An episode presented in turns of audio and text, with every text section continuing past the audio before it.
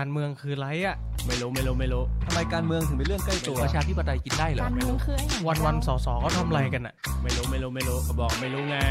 สวัสดีครับ ขอต้อนรับเข้าสู่รายการการเมืองเรื่องใกล้ตัว พอดแคสต์ที่จะมาทำให้การเมืองกลายเป็นเรื่องใกล้ตัวสำหรับทุกคน ผมสอสอเท้งนัตพงษ์เรืองปัญญาวุฒิผม สสเติ้ลวรพจน์คุริยโรธทำไมการเมืองถึงเป็นเรื่องใกล้ตัว ถ้าอยากรู้มาติดตามฟังพวกเรากันนะครับ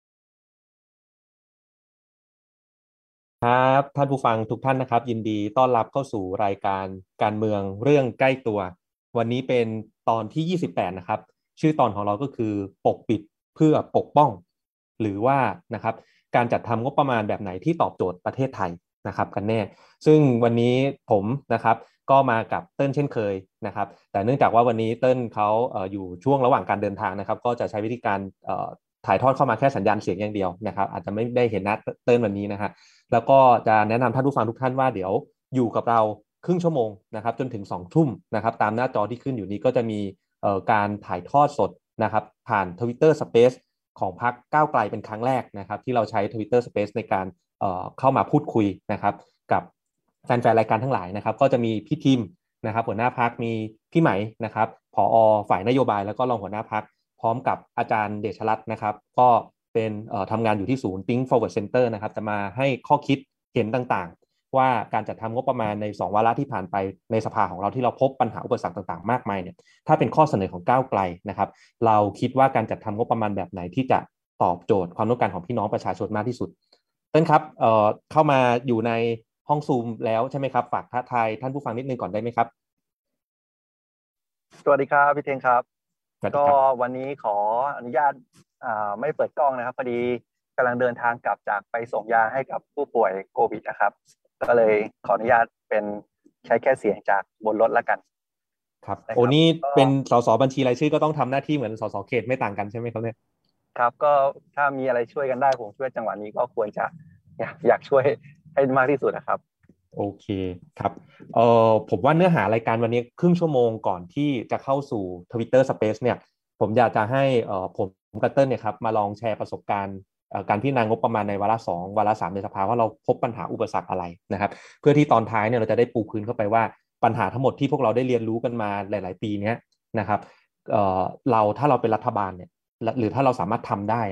เราจะแก้โจทย์เหล่านี้ยังไงนะครับ ก็เดี๋ยวจะให้พี่ทีมพี่ไหมอาจารย์เดชรัตน์เนี่ย ไปตอบกันใน Twitter Space ซึ่งสามารถโต้ตอบกันได้สดๆนะครับเหมือนเล่นขับเฮาเลยนะครับ แล้วก็การถ่ายทอดไลฟ์สดเนี้ยก็จะยาวไปจนกว่า Twitter Space จะจะจบเลยครับ พวกเราก็จะคอยเก็บคอมเมนต์จากใน Facebook Live นะครับไปถามในห้อง Twitter Space ต่อ ก็อยากจะเชิญชวนแฟนๆ รายการทุกท่านนะครับ วันนี้ยิงสัญญาณกันสดๆโต้โต้ตอบกันสดๆพี่ไหมพี่ทีมอาจารย์เดชรัตน์ผมกับเติ้ลมาอยู่กับทุกท่าน สสพักเก้าไกลหลายๆ คนก็เดี๋ยวจะไปจอยในห้อง Twitter Space เหมือนกันนะครับ ก็อยากจะเชิญชวนทุกท่านเนี่ยมีคอมเมนต์มีความคิดเห็นมีข้อคิดเห็นอะไร ฝากเข้ามาในคอมเมนต์ครับ เดี๋ยวผมจะเก็บไปถามในห้อง Twitter ต่อให้นะครับ ก่อนที่จะไปถึงช่วง Twitter Space นะครับ ก็ฝากเติ้ลก่อนละกัน เอาว่าวาระสองวาระสามเนี่ยจริง ๆ เติ้ลเองก็มีบทบาทพอสมควรนะลองให้เติ้ลแชร์ประสบการณ์ก่อนดีกว่าว่าเติ้ลได้อภิปรายได้พูดเรื่องอะไรไปบ้าง แล้วผลลัพธ์มันเป็นยังไงบ้างครับเติ้ลครับ ผมว่าเดี๋ยวลองลองเล่าแบบแบบนี้ให้กับท่านผู้ฟังก่อน คือ อยากให้ผู้ฟังทำความเข้าใจว่า วาระสองงบประมาณเนยครับ ส่วนใหญ่แล้วเนี่ย ในสภาใหญ่โหวตกันเนี่ยโหวตกันยังไงฝ่ายค้านแพ้หมดนะครับอืมอันนี้ท่านผู้ฟังอาจจะอาจจะไม่ทราบว่าโหวตกันมา 40 กว่ามาตราสุดท้ายเนี่ย สภาใหญ่เนี่ย ก็เอาตามเสียงกรรมาธิการเสียงข้างมากหมดนะครับ แต่ว่าผมคิดว่ามันก็เป็นอ่าโอกาสอันหนึ่งที่ทำให้ กรรมธิการเสียงข้างน้อย หรือว่าในสมาชิกสภาผู้แทนราษฎรเนี่ยอภิปรายว่าเขาไม่เห็นด้วยกับสิ่งที่กรรมธิการงบประมาณเนี่ยตัดสินใจยังไงบ้างนะครับ ก็เลยเป็นการที่อภิปรายกันมา 4 วัน4คืนนะครับ ซึ่งตัวผมเองเนี่ยก็อภิปรายไว้อยู่ 3 ประเด็นนะครับ จริงๆก็ถ้าถ้าเล่าเร็วๆเนี่ยก็คือมีตั้งแต่ประเด็นแรกของกระทรวงพาณิชย์นะครับ ผมก็อภิปรายตัดงบเสนอให้ตัดงบ 50 ล้านบาท จากการที่กระทรวงพาณิชย์เนี่ยเหมือนเอางบประมาณเนี่ยไปทำอีคอมเมิร์ซแข่งกับเอกชนนะครับ ในที่นี้ก็คือตัว t h a i t e c o m นะครับซึ่งผมก็มองว่าการที่หน่วยงานรัฐเนี่ยไม่ใช่รัฐวิสาหกิจด้วยนะครับ เป็นหน่วยงานรัฐอย่างกระทรวงพาณิชย์เนี่ยเอางบประมาณไปทำอีคอมเมิร์ซแข่งกับเอกชนเนี่ยมันไม่คุ้มค่าเลยนะครับ คือผลลัพธ์เนี่ยมันก็คือว่าเหมือนเราลงทุนไปร้อยกว่าล้าน แต่ว่ายังมีคนเข้าเว็บไซต์ปีละสองหมื่นกว่าคน อันนี้ครับที่ ผมก็เลยคิดเสนอไปว่าเอยมันควรจะเปลี่ยนวิธีคิดว่าให้ไปร่วมมือกับอีคอมเมิร์ซเอกชนแทน ในการช่วย SME ส่งออก น่าจะ work กว่านะครับอันนี้ประเด็นที่หนึ่งแล้วก็มีอภิปรายถึงตัวของสำนักงานคณะกรรมการคุ้มครองผู้บริโภค ในประเด็นที่ว่าเขาตั้งงบมาเนี่ยสำหรับตั้งงบในปี 65 เนี่ยสำหรับการแก้ไขตัวสัญสัญญาเช่าซื้อนี่นี่รถยนต์เนี่ยครับ ซึ่งผมมามองว่า มันช้าเกินไปมาก ถ้าจะรองบ 65 แล้ว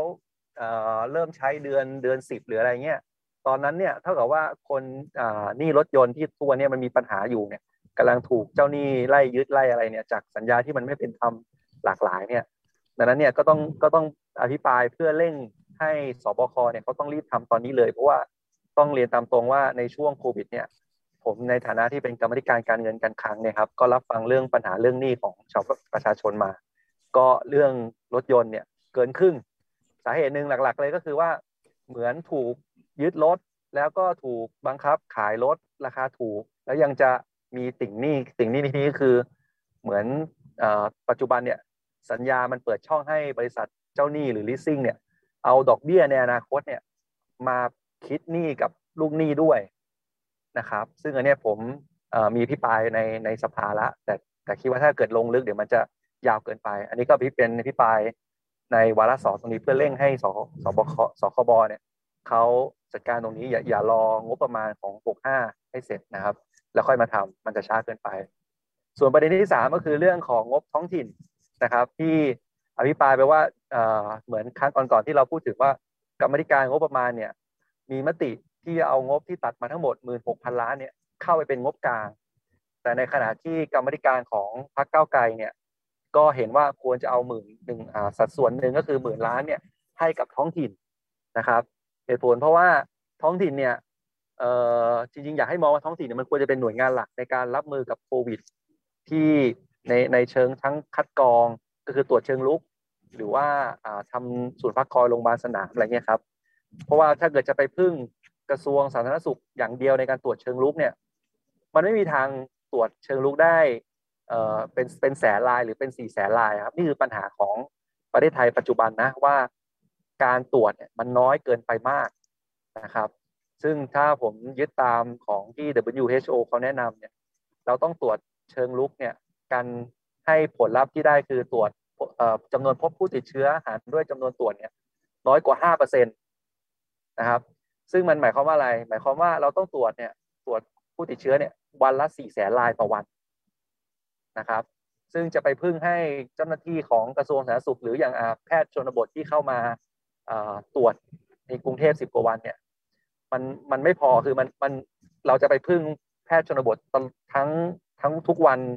ทุกเขตเนี่ยมันเป็นไปไม่ได้เลยนะดังนั้นเนี่ยมันต้องพึ่งเจ้าหน้าที่ท้องถิ่นเท่านั้นเนี่ยอันนี้มันก็ต้องอาศัยงบประมาณ ซึ่งผมก็พิปรายตรงนี้ไปว่า แม้แต่ในเรื่องของงบประมาณแล้วก็เรื่องโควิดมันจริงมันคือเรื่องเดียวกันที่ที่อยากจะให้เพิ่มสัดส่วนของท้องถิ่นตรงนี้ไป นะครับ ก็มีแค่อภิปรายไปสามประเด็นนะครับ ซึ่งก็เข้าใจว่าพี่เทงก็อภิปรายท้องถิ่นด้วย ไม่แน่ใจพี่เทงอยากเสริมประเด็นนี้อะไรบ้างไหมครับครับจริงๆก่อนไปถึงสิ่งที่ผมได้อภิปรายไปในการจัดทำงบประมาณวาระสองนะครับเมื่อกี้เติ้ลมีพูดถึงเรื่องการตรวจโควิดใช่ไหมมีหน่วยแพทย์ชนบท อันนี้แชร์ท่านผู้ฟังก่อนเผื่อท่านผู้ฟังอาจจะยังไม่ทราบข่าวตอนนี้มีผู้ร้องนะครับ ผมขออนุญาตไม่เอ่ยนามแล้วกันนะฮะก็ไปร้องขอยุบพักก้าวไกลนะครับ โดยใช้ข้อกฎหมายเทคนิคทางกฎหมายนะครับ บอกว่าเหมือนแบบว่าเราไปก้าวไก่แทรกแซงนะครับการทำงานของหน่วยงานรัฐ เนื่องจากว่าหน่วยแพทย์ชนบทเนี่ยเขาทำงานร่วมกับสปสช ซึ่งถือว่าเป็นหน่วยงานรัฐใช่ไหมครับ อันนี้ผมอยากยืนยันให้ทุกท่านทราบอีกครั้งจริง ๆ นะฮะสิ่งที่พวกเราทำเนี่ยเราทำกันภายใต้อาสาสมัครกลุ่มเปลือกส้มนะครับ ซึ่งก็เป็นองค์กรไม่ไม่ได้มีเฉพาะสสก้าวไกลนะคล้ายๆ กลุ่มเส้นได้เนี่ย ก็ที่ทุกท่านรู้จักกันดีอยู่แล้ว ก็มีผู้สมัครสสอดีตผู้สมัคร หรือแม้แต่สสเนี่ยเข้าไปทำงานในกลุ่มอาสาสมัครเหล่านั้นอยู่แล้ว กลุ่มเปลือกส้มเราก็เหมือนกันครับนะครับ ก็อาจนอกจากมีสสก้าวไกลแล้วเนี่ยมีอาสาสมัครในพื้นที่ผมเยอะแยะเต็มไปหมดเลยนะครับ อย่างในกรณีของเขตผมเองก็มีทั้งอสสมีใครมามาร่วมกันเยอะแยะ เราต้องการทำงานเพื่อประชาชนจริง ๆนะครับ แล้วก็การตรวจโควิดนะครับ เชิงรุกในพื้นที่เนี่ยก็อย่างที่เติ้ลบอกนะครับ ถ้าอ้างอิงตามข้อมูลจาก WHO เนี่ย เราต้องตรวจให้ได้ถึงวันละ4 0 0 0 0 0คนต่อวัน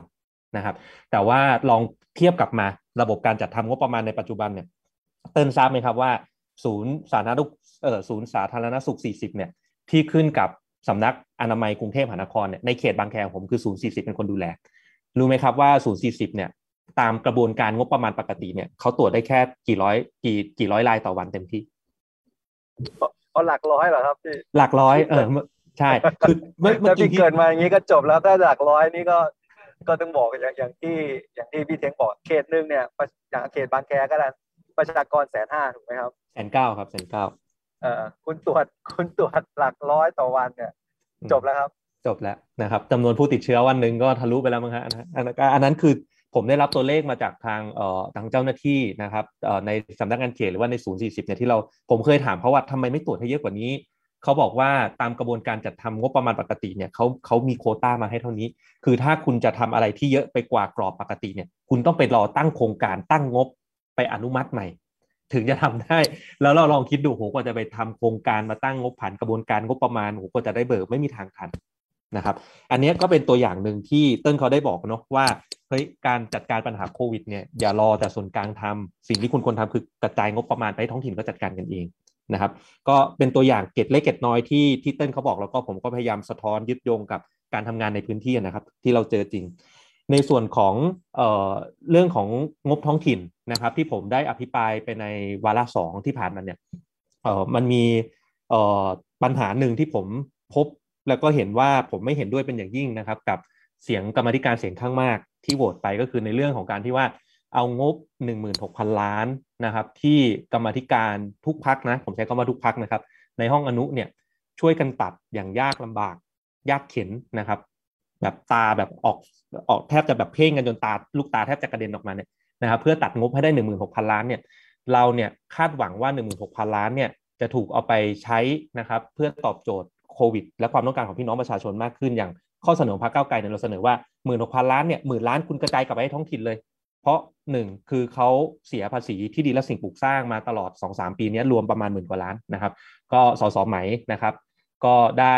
นำเสนอข่าวนี้ไปแล้วนะครับ แล้วเราก็เชื่อว่าการเอาเงินไปให้กับท้องถิ่นเนี่ยจะสามารถจัดการโควิดได้ดีกว่านะครับ ส่วนที่เหลือก็ไปเกี่ยลงพวกเอ่อสปสช หรือว่ารัฐสวัสดิการต่างๆนะครับ ที่ที่มันควรจะต้องถูกเติมเต็ม แต่กลายเป็นว่า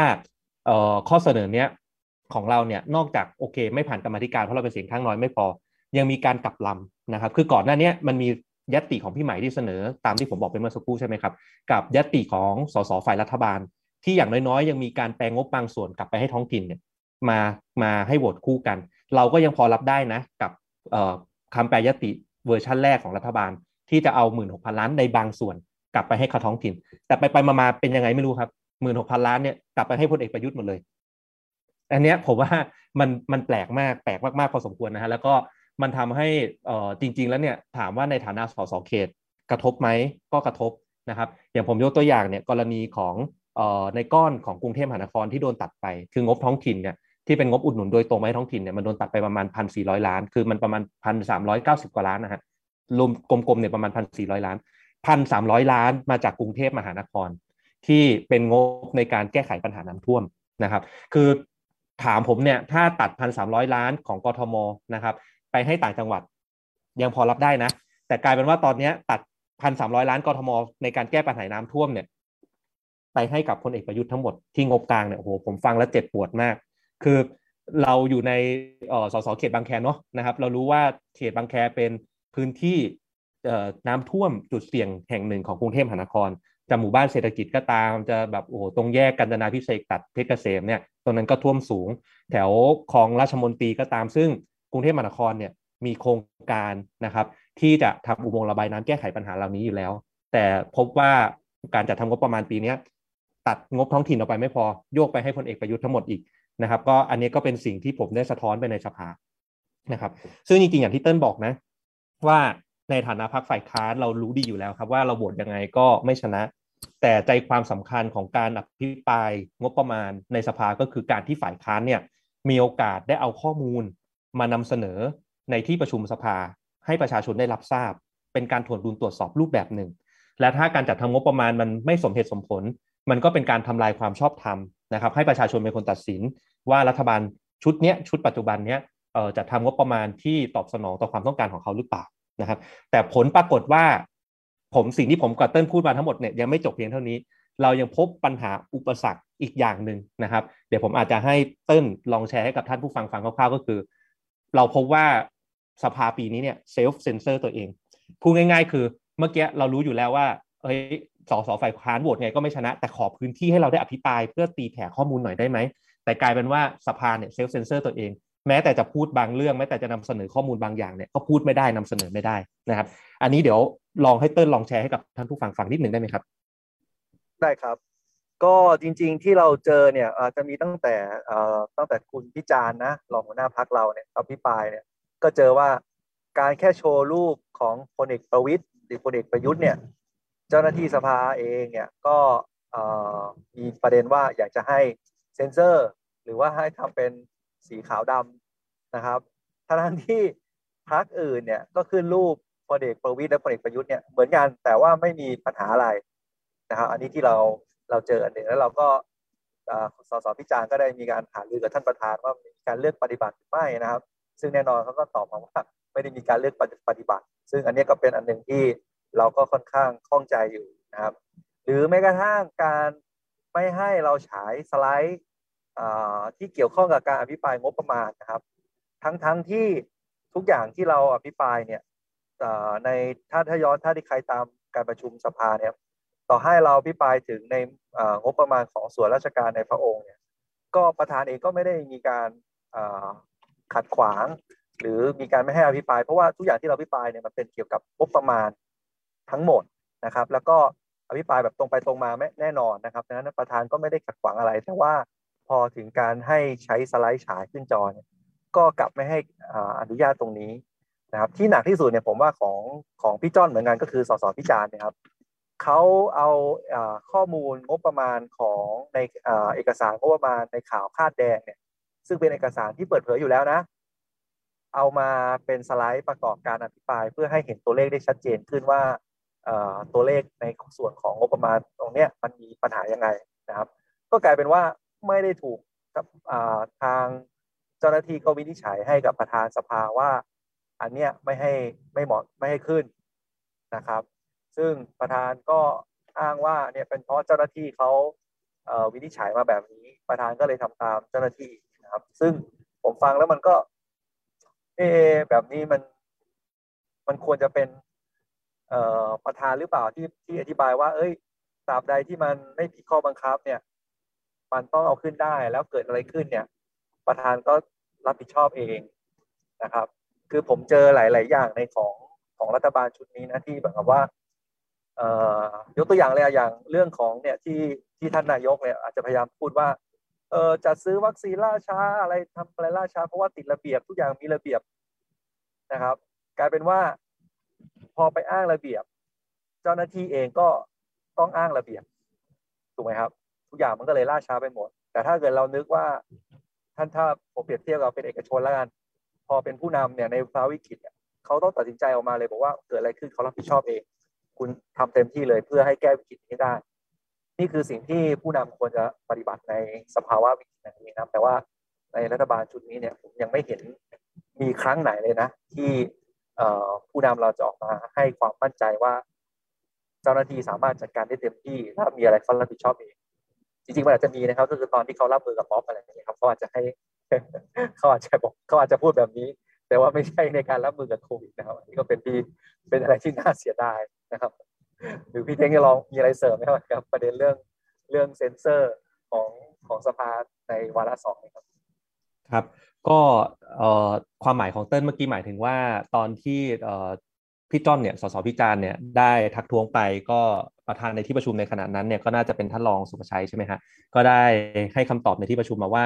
เออเนี่ยเขาก็ทำตามกระบวนการทุกอย่าง คือการตัดสินใจว่าจะให้อะไรขึ้นไม่ขึ้นเนี่ยเป็นกระบวนเออเป็นมีฝ่ายกฎหมายของสภา มีเจ้าหน้าที่ทำงานเป็นคณะกรรมการใช่ไหมครับ ก็ต้องว่าไปตามนั้น แต่เนี้ยจริง ๆ ผมกับเติ้ลอยากจะยืนยันอีกอย่างหนึ่งใช่ไหมครับว่า คือตามตามข้อบังคับแล้วกันนะครับเออเขาให้เป็นอำนาจของประธานสภาใช่ไหมครับ ทีเนี้ยถ้าสมมติประธานสภาจะยืนหยัดในหลักการนะครับ ว่าสภาเนี่ยต้องเป็นที่ที่สามารถพูดได้ทุกอย่าง คือคือถ้าสภาเป็นที่ที่พูดไม่ได้ แม้แต่สภายังพูดไม่ได้อะผมว่าในประเทศนี้ไม่รู้ว่าที่ไหนจะไปพูดแล้วเราจะรู้สึกปลอดภัยใช่ไหมแต่เราเป็นผู้แทนราษฎรเราเป็นสสนะครับรัฐธรรมนูญมีการให้ความคุ้มครองไว้ว่าการอภิปรายในสภาเนี่ยถ้าไม่ได้มีการพัดพิงอะไรคนภายนอกเนี่ยผู้ในสภาเนี่ยมันก็ต้องได้รับความคุ้มครองใช่ไหมครับ แบบนี้มันควรจะยืนหลักการให้มั่นว่าตราบใดที่ข้อมูลที่สสเอามานำเสนอเป็นข้อมูลข้อเท็จจริงนะครับ ซึ่งข้อมูลทุกอย่าง มันปรากฏอยู่ในเอกสารงบประมาณมีแหล่งที่มาหมด ก็สมควรจะต้องให้สสนำเสนอได้นะครับ และอย่างที่เติ้ลบอกเนี่ยว่า คุณให้เขาพูดนะ แต่คุณไม่ให้เขาฉายภาพ แต่ทั้งทที่เป็นเนื้อหาชุดเดียวกันอะ มันก็รู้สึกย้อนแย้งนะครับว่าทำไมพูดได้แต่นำเสนอสไลด์ไม่ได้นะครับ ผมก็อาจจะมีสไลด์บางอย่างนะครับที่อาจจะมาแชร์กับท่านผู้ฟังเดี๋ยวผมอาจจะขอแชร์สกรีนนิดนึงนะครับเผื่อท่านผู้ฟังหลาย ๆ ท่านเนี่ย อาจจะไม่ได้ติดตามข่าวสารพักทุก ๆ ช่องทาง วันนี้ผมรวบรวมมาให้แล้วนะครับ ว่ามีเนื้อหาอะไรบ้างนะครับ แล้วเดี๋ยวก็ใช้เวลา 10 นาทีสุดท้ายเนี่ยนะครับนำเสนอข้อมูลเบื้องต้นเสร็จปุ๊บก็จะลองถามตอบคอมเมนต์นะครับท่านผู้ฟังคร่าวๆก่อน ก่อนที่จะโยนเข้าสู่รายการทวิตเตอร์สเปซซึ่งขออาจจะขอเชื่อมสัญญาณเข้าไปช่วงประมาณ2องทุ่มกว่านะครับเดี๋ยวรอเขาทางนู้นเขาเซตอัพห้องอะไรกันขึ้นมานิดนึงนะครับ ก็จะได้เชื่อมสัญญาณเข้าไปได้เลยนะครับ เดี๋ยวผมขอแชร์หน้าจอแป๊บหนึ่งนะครับ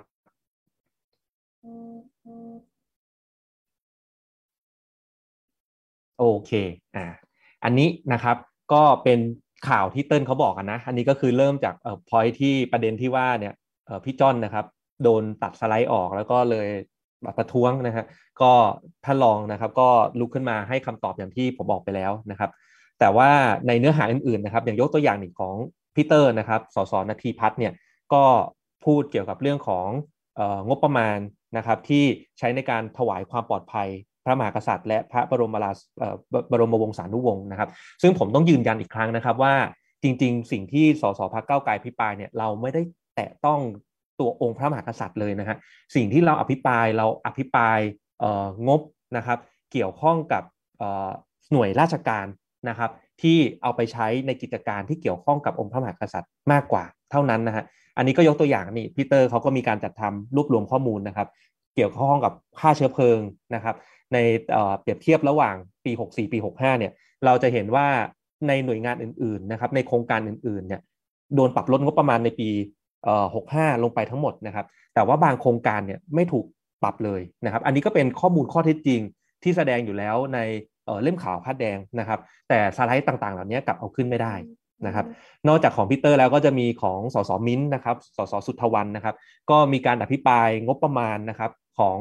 ประเทศไทยเทียบกับต่างประเทศนะครับ อันนี้ทุกท่านก็จะเห็นเห็นได้ชัดเลยว่าแบบโอ้ตัวเลขเรามีที่มาที่ไป แล้วก็เห็นว่าจริงๆเนี่ยงบประมาณของไทยเนี่ยได้รับสูงกว่าต่างประเทศจริงหลายเท่าจริงๆนะครับ ก็อันนี้ฝากให้ทุกท่านลองไปติดตามนะครับ ทางเพจของสสแต่ละท่าน แล้วก็ในเพจของพรรคเองก็มีลงนะครับ สิ่งที่น่าสนใจที่สุดก็น่าจะเป็นของสสโรมครับ อันนี้ในเพจของสสรังสิมันโรมเนี่ยก็มีลงไว้นะครับสสรังสิมันโรมเนี่ยก็ มีการอภิปรายนะครับ เกี่ยวข้องกับงบส่วนราชการในพระองค์นะครับ เปรียบเทียบนะครับ ส่วนต่างให้เห็นเนี่ยโหสไลด์นี้ผมว่าเห็นชัดเจนมากนะครับส่วนต่างที่ปรับเพิ่มเพิ่มลดเฉพาะในงบส่วนราชการในพระองค์เปรียบเทียบกับงบประมาณรวมทั้งประเทศนะครับ เราก็จะเห็นว่าพอเปรียบเทียบกันแล้วเนี่ยกลายเป็นว่างบส่วนราชการในพระองค์เนี่ยถูกเวลาที่งบประมาณถูกปรับเพิ่มใช่ไหมครับก็เพิ่มมากกว่าภาพรวมทั้งประเทศ เวลางบปี 65 ถูกปรับลดก็ปรับลดน้อยกว่าภาพรวมทั้งประเทศนะครับ อันนี้ก็เป็นข้อมูลข้อเท็จจริง ผมย้ำอีกครั้งว่าเป็นข้อมูลข้อเท็จจริง ที่เห็นได้จากในเล่มข่าวพัดแดงนะครับ อันนี้ก็เปรียบเทียบระหว่างงบประมาณกับส่วนที่เบิกจริงนะครับ คือการจัดทำงบประมาณเนี่ยมันเป็นการจัดทำบัตเจ็ตเนาะคืองบประมาณกายมันชื่อมันก็บอกว่างบประมาณ แต่เบิกจ่ายจริงเท่าไหร่ก็เป็นเรื่องของกรมบัญชีกลางในระหว่างปีงบประมาณที่มีการเบิกจ่ายจริงเท่าไหร่นะครับ อันนี้ก็เป็นตัวเลขข้อเท็จจริง อีกเช่นกันที่หลาย ๆ ปีที่ผ่านมาเนี้ย ส่วนราชการในพระองค์มีการเบิกเกินไปบ้างนะครับ หรือไม่ก็เบิกเต็มวงเงินโดยมาตลอดนะครับ ก็เป็นตัวอย่างข้อมูลนะครับว่าที่มาที่ไปเป็นยังไงนะครับ แล้วก็เนื้อหาใจความสำคัญที่พวกเราได้นำเสนอเนี่ยเราผมยืนยันอีกครั้งว่าเป็นข้อมูลข้อเท็จจริงที่ปรากฏอยู่แล้วในเอกสารงบประมาณนะครับ ก็นอกเหนือจากนี้ทั้งหมดก็เดี๋ยวจะจะ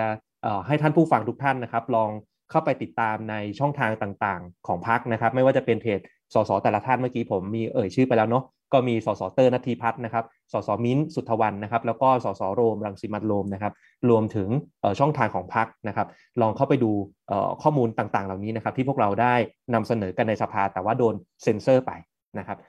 ก็ผมว่าช่วงนี้เป็นช่วงท้ายรายการนะครับ ก็เดี๋ยวสองทุ่มตามกำหนดการอาจจะมีตัดเข้าสู่สัญญาณสดจากทวิตเตอร์สเปซนะครับ อาจจะไปเจอพิธานะครับหัวหน้าพักนะครับ พี่ไหมนะครับสิริกัญญาตันสกุลนะครับ แล้วก็อาจารย์เดชรัตน์พูดเกี่ยวกับว่า แล้วการจัดทำงบประมาณแบบไหนที่จะเป็นทางออกและตอบโจทย์ประเทศนะครับ เมื่อกี้ผมกับเติ้ลบ่นเรื่องปัญหามาหมดแล้วนะครับ แต่ก่อนที่จะตัดไปสู่ทวิตเตอร์สเปซนะครับ ผมอาจจะขอทักทายท่านผู้ฟังทุกท่านนะครับ อาจจะลองอ่านคอมเมนต์บางท่านถ้ามีคำถามเข้ามานะครับ ยังไงก็ขอสวัสดีคุณสายฝนนะครับ อันนี้แฟนคลับตัวจริงอยู่กับเราทุกตอนนะครับ คุณมนทลีนะครับ คุณเชสสดเอี่ยมนี่นี่ก็อยู่กับเราบ่อยนะฮะคุณทารีรัตน์นะท่านนี้ก็อยู่กับผมทุกตอนเหมือนกันนะครับ แล้วก็คุณ ขัดเจนใช่ไหมครับ ถ้าผมอ่านผิดขออนุญาตด้วยนะครับเอ่อก็อาจจะให้ลองเติ้ลลองเสนอทิ้งท้ายนะครับ ก่อนจะตัดเข้าสู่ทวิตเตอร์สเปซครับในมุมของเติ้ลสมมุติว่าถ้าเราได้เป็นรัฐบาลมาเติ้ลคิดว่าอะไรเป็นการจัดทำงบประมาณที่เป็นทางออกของประเทศบ้างครับ คือผมว่าอันดับแรกนะ ต้องยืนต้องเรียนตามตรง สมมติว่าวันนี้เราเป็นพักเก้าไกลเลยเนี่ย สิ่งที่เราอาจจะปรับให้มันคือต้องบอกว่าเราอาจจะยังไม่สามารถปรับให้ทุกหน่วยงานมันใช้งบประมาณอย่างมีประสิทธิภาพหมายความว่า การที่ให้ mindset ของหน่วยงานคิดว่างบประมาณที่ใช้มันต้องคุ้มค่าจริงๆ และเป็นประโยชน์กับประชาชนจริงๆเนี่ยในปีแรกผมยืนยันนะ ผมก็เชื่อถ้าในในตามความเป็นจริง มันอาจจะยังไม่ได้เปลี่ยนได้เร็วขนาดนั้น แต่สิ่งหนึ่งที่เปลี่ยนได้เลย คือความโปร่งใสครับ คือเราสามารถทำให้ข้อมูลการคำของงบประมาณทั้งหมด มันถูกเปิดเผยออกมาได้ เพื่อให้ประชาชนเนี่ยช่วยกันตรวจสอบแล้วทำให้มันมีประสิทธิภาพมากขึ้น ถูกไหมครับ มือนกับว่าถ้าดึกภาพว่าทั้งคำของงบประมาณ ประชาชนตรวจสอบได้เนี่ย มันจะทำให้หน่วยงานราชการเวลาของงบประมาณว่าจะของงบไปปรับปรุงสนามเทนนิส ของงบไปซื้อเครื่องแช่ไวน์เนี่ยเขาอาจจะต้องคิดละเอียดขึ้นว่างบเหล่านี้เนี่ยมันเหมาะสมคุ้มค่าจริงหรือไม่แล้วจะเสนอคำขอเนี่ยแล้วจะไปต่อกับประชาชนยังไง อันเนี้ยผมคิดว่าอันเนี้ยเป็นวิธีหนึ่งการเปิดเผยเนี่ยมันช่วยให้มีประสิทธิภาพขึ้นนะครับ อีกอันหนึ่งที่เราก็จะเสนอนะต่อให้เรายังไม่เป็นรัฐบาลตอนนี้ ผมก็คุยกับทางพี่ไหมคุณสสสิริกัญญาไปว่าเอ้ยงบประมาณปีหน้าเนี่ย เราอยากให้มีเสนอลงมติกันเลยว่า อยากจะให้ไลฟ์สดทั้งกรรมธิการงบประมาณชุดใหญ่ แล้วก็อนุกรรมธิการงบประมาณชุดเล็ก ที่ไว้ตัดงบเนี่ยครับ เพราะเราเจอประจักษ์ประสบการณ์เราสามปีเนี่ย เราเจอว่ามันมีกระบวนการขบวนการเลยนะ ผมใช้คำขบวนการเลยนะ ในกรรมธิการงบประมาณที่ ไม่ตรงไปตรงมาอยู่เยอะนะครับ ตั้งแต่ที่บอกว่าขู่ตัดงบจำนวนมากเพื่อเสมือนกับเป็นการโชค ผมใช้คำว่าการโชคหน่วยงานรัฐเลยแหละว่าเนี่ยเดี๋ยวผมถ้าคุณไม่มาคุยกับผมเนี่ยเดี๋ยวผมตัดงบคุณสี่สิบเปอร์เซ็นต์อ่าแต่ถ้าคุณคุยกับผมเนี่ย ผมจะไม่ตัดเลยสักบาทอะไรแบบเนี้ยมันมีที่ถ้าเราไลฟ์สดเนี่ย มันจะลดกระบวนการทำงานแบบนี้ในอนุกรรมธิการเนี่ย เยอะมากนะครับ แล้วก็อย่างที่บอกว่ามันจะมีกระบวนการที่เหมือนกับว่า หน่วยงานเขาก็ยืนยันมาว่าเอ้ยมันตัดได้ แต่ว่าอนุกรรมการก็กลับบอกว่าเอออย่าตัดเลย คือมันก็ฟังแล้วมันดูแบบ มันไม่ make sense นะที่หน่วยงานเขาก็บอกเออมันมีบางส่วนที่สามารถปรับลดได้นะ เพื่อช่วยประหยัดงบประมาณแต่กลายเป็นว่าอนุกรรมธิการเองนั่นแหละที่บอกว่าไม่ตัดเลยนะครับ อันเนี้ยการเปิดเผยเนี่ย ผมว่ามันคือมันคือกระบวนการที่ ใจกลางความสำคัญเลยแหละ ที่ทำให้งบประมาณเรามีประสิทธิภาพ เพราะว่าถ้าให้แค่อนึกภาพสมมติเราเป็นรัฐมนตรีกันสามสิบกว่าคนหรืออะไรเงี้ยครับ มันไม่มีทางเลยนะที่จะตรวจสอบเงินงบประมาณสามล้านล้าน ได้อย่างเต็มไม่เต็มหน่วยถูกไหมครับ แต่ถ้าเราเปิดปุ๊บเนี่ยด้วยการตรวจสอบด้วยอะไรผมว่ามันจะทำให้มีประสิทธิภาพเข้าใกล้ถึงจุดที่มันดีที่สุดได้นะครับ อันนี้คือสิ่งที่สิ่งที่ผมยืนยันมาตลอดนะครับ ไม่แน่ใจพี่เท้งอาจจะเสริมเรื่องท้องถิ่น ถูกไหมครับ หรือว่ายังไงดีเออจริง ๆ เมื่อกี้ทีมงานให้สัญญาณมาแล้วครับ ก็อยากจะเชิญชวนทุกท่านนะครับ เดี๋ยวผมจะขอตัดสัญญาณนะครับ กลับไปที่ Twitter Space นะครับ แล้วก็ผมกับเติ้ลจะเข้าไปสิงอยู่ในห้อง Twitter Space พร้อมกับหัวหน้าพักพร้อมกับพี่ไหม พร้อมกับอาจารย์เดชรัตน์แล้วก็สสเก้าไกลอีกหลาย ๆ ท่าน แล้วก็พร้อมๆกับประชาชนทุกๆท่านนะครับ ที่อยู่ในห้อง Twitter Space นะครับ ส่วนใครที่อาจจะยังไม่ได้เป็นผู้ใช้ Twitter หรือเล่น Twitter Space ไม่เป็นนะครับ ก็ติดตามไลฟ์สดจากห้องนี้ได้นะครับ ผมกับเติ้ลจะทำหน้าที่เก็บคอมเมนต์ต่างๆ ในไลฟ์สดเข้าไปยกมือถามในห้อง Twitter Space ให้ แล้วก็จะให้ทั้ง 3 ท่านนะครับหัวหน้าพักรองหัวหน้าพักแล้วก็อาจารย์เดชรัตน์เนี่ยตอบทุกท่านสดๆ ในผ่าน Twitter Space นะครับ ก็ยังไงสำหรับ EP นี้นะครับ ขอลาไปก่อนแล้วพบกันใหม่ใน EP หน้า อย่าลืมฟังให้จบ Twitter Space นะครับ ได้ครับอะเดี๋ยวอ่าไปพบกับพวกเราต่อที่ Twitter Space นะครับ หรือว่าอ่าหรือยังไงก็คอมเมนต์กันใน Facebook Live ก็ได้ครับ สวัสดีครับ สวัสดีครับ ผมว่าอาจจะเริ่มกันที่พี่ทิมก่อนเลยเนาะว่า คือตอนนี้ภาพรวมในการบรรยากาศการทำงานงบประมาณของพรรคก้าวไกลนะครับ มันก็จบลงไปแล้ว แต่ว่าในช่วงที่แบบเป็นช่วงของโควิด ในช่วงที่อ่าทุกท่านกำลังอ่าอาจจะแบบมันโดนล็อกดาวน์ทุกกิจกรรมต่างๆ มันหยุดลง แต่ว่าในสภาไม่หยุดนะครับ เราถือว่าเป็นเป็นช่วงแบบอาทิตย์สองสามอาทิตย์ที่เดือดมากสำหรับอ่าสสแล้วก็สำหรับอ่าพรรคก้าวไกลเลยนะครับ เพราะว่าสัปดาห์ที่แล้วทั้งสัปดาห์นะครับ เราหมดไปกับการ พิจารณางบประมาณวาระสองและวาระสามซึ่งสสทุกท่านทำงานกันหนักมากถึงเที่ยงคืนกันทุกวันนะครับ แล้วก็อ่าซึ่งเราได้ทำหน้าที่กันอย่างยอดเยี่ยมนะครับ ไม่ว่าจะเป็นเรื่องของการตรวจสอบงบประมาณกองทัพ การตรวจสอบความไม่ชอบมาพากลในการจัดซื้อต่างๆ งบลับเงินนอกงบ การความไม่โปร่งใสของงบกลาง รวมถึงงบประมาณที่มากเกินไปของสถาบันพระมหากษัตริย์นะครับ ทีเนี้ยผมก็เลยอยากให้วันเนี้ยครับมันจะเป็นเวทีที่เราจะมาสรุปกันว่า การทำหน้าที่ของเราไม่รวมถึงของกรรมธิการงบประมาณทุกท่านนะครับ ของพรรคก้าวไกล ไม่ว่าจะเป็นในกรรมธิการตั้งแต่วันละหนึ่งในกรรมธิการในสภา เราได้เจออะไรกันบ้าง แล้วงบประมาณที่มันเป็นอยู่เนี่ยครับมันตอบโจทย์ประเทศหรือไม่ ซึ่งผมอยากจะอ่าก็อาจจะเปิดด้วยพี่ทีมเลยแล้วกันเนาะว่า อยากให้พี่ทีมพูดถึงว่างบประมาณเนี่ยครับถ้าเกิดว่าเรามองไปไกลกว่าแค่งบรายชิ้น งบตำรวจ หรือว่างบอ่ากองทัพ หรือว่างบสถาบันพระมหากษัตริย์เราพูดถึงระบบงบประมาณภาพรวมเนี่ยครับมันจะพาประเทศเราไปในทิศทางไหน แล้วถ้าเกิดว่าเราอยู่ในงบประมาณแบบนี้ต่อไปอีกห้าปีสิบปีเนะครับ ประเทศเรามันจะเดินหน้าต่อไปได้หรือเปล่าอ่าพี่ทีมอ่าลองพูดหน่อยครับว่ามันเป็นยังไงฮัลโหลครับได้ยินเสียงไหมครับโดนัทโอเคได้ยินครับ เพราะว่าพี่ไม่ได้ยินเสียงโดนัทเมื่อกี้เลยแหละ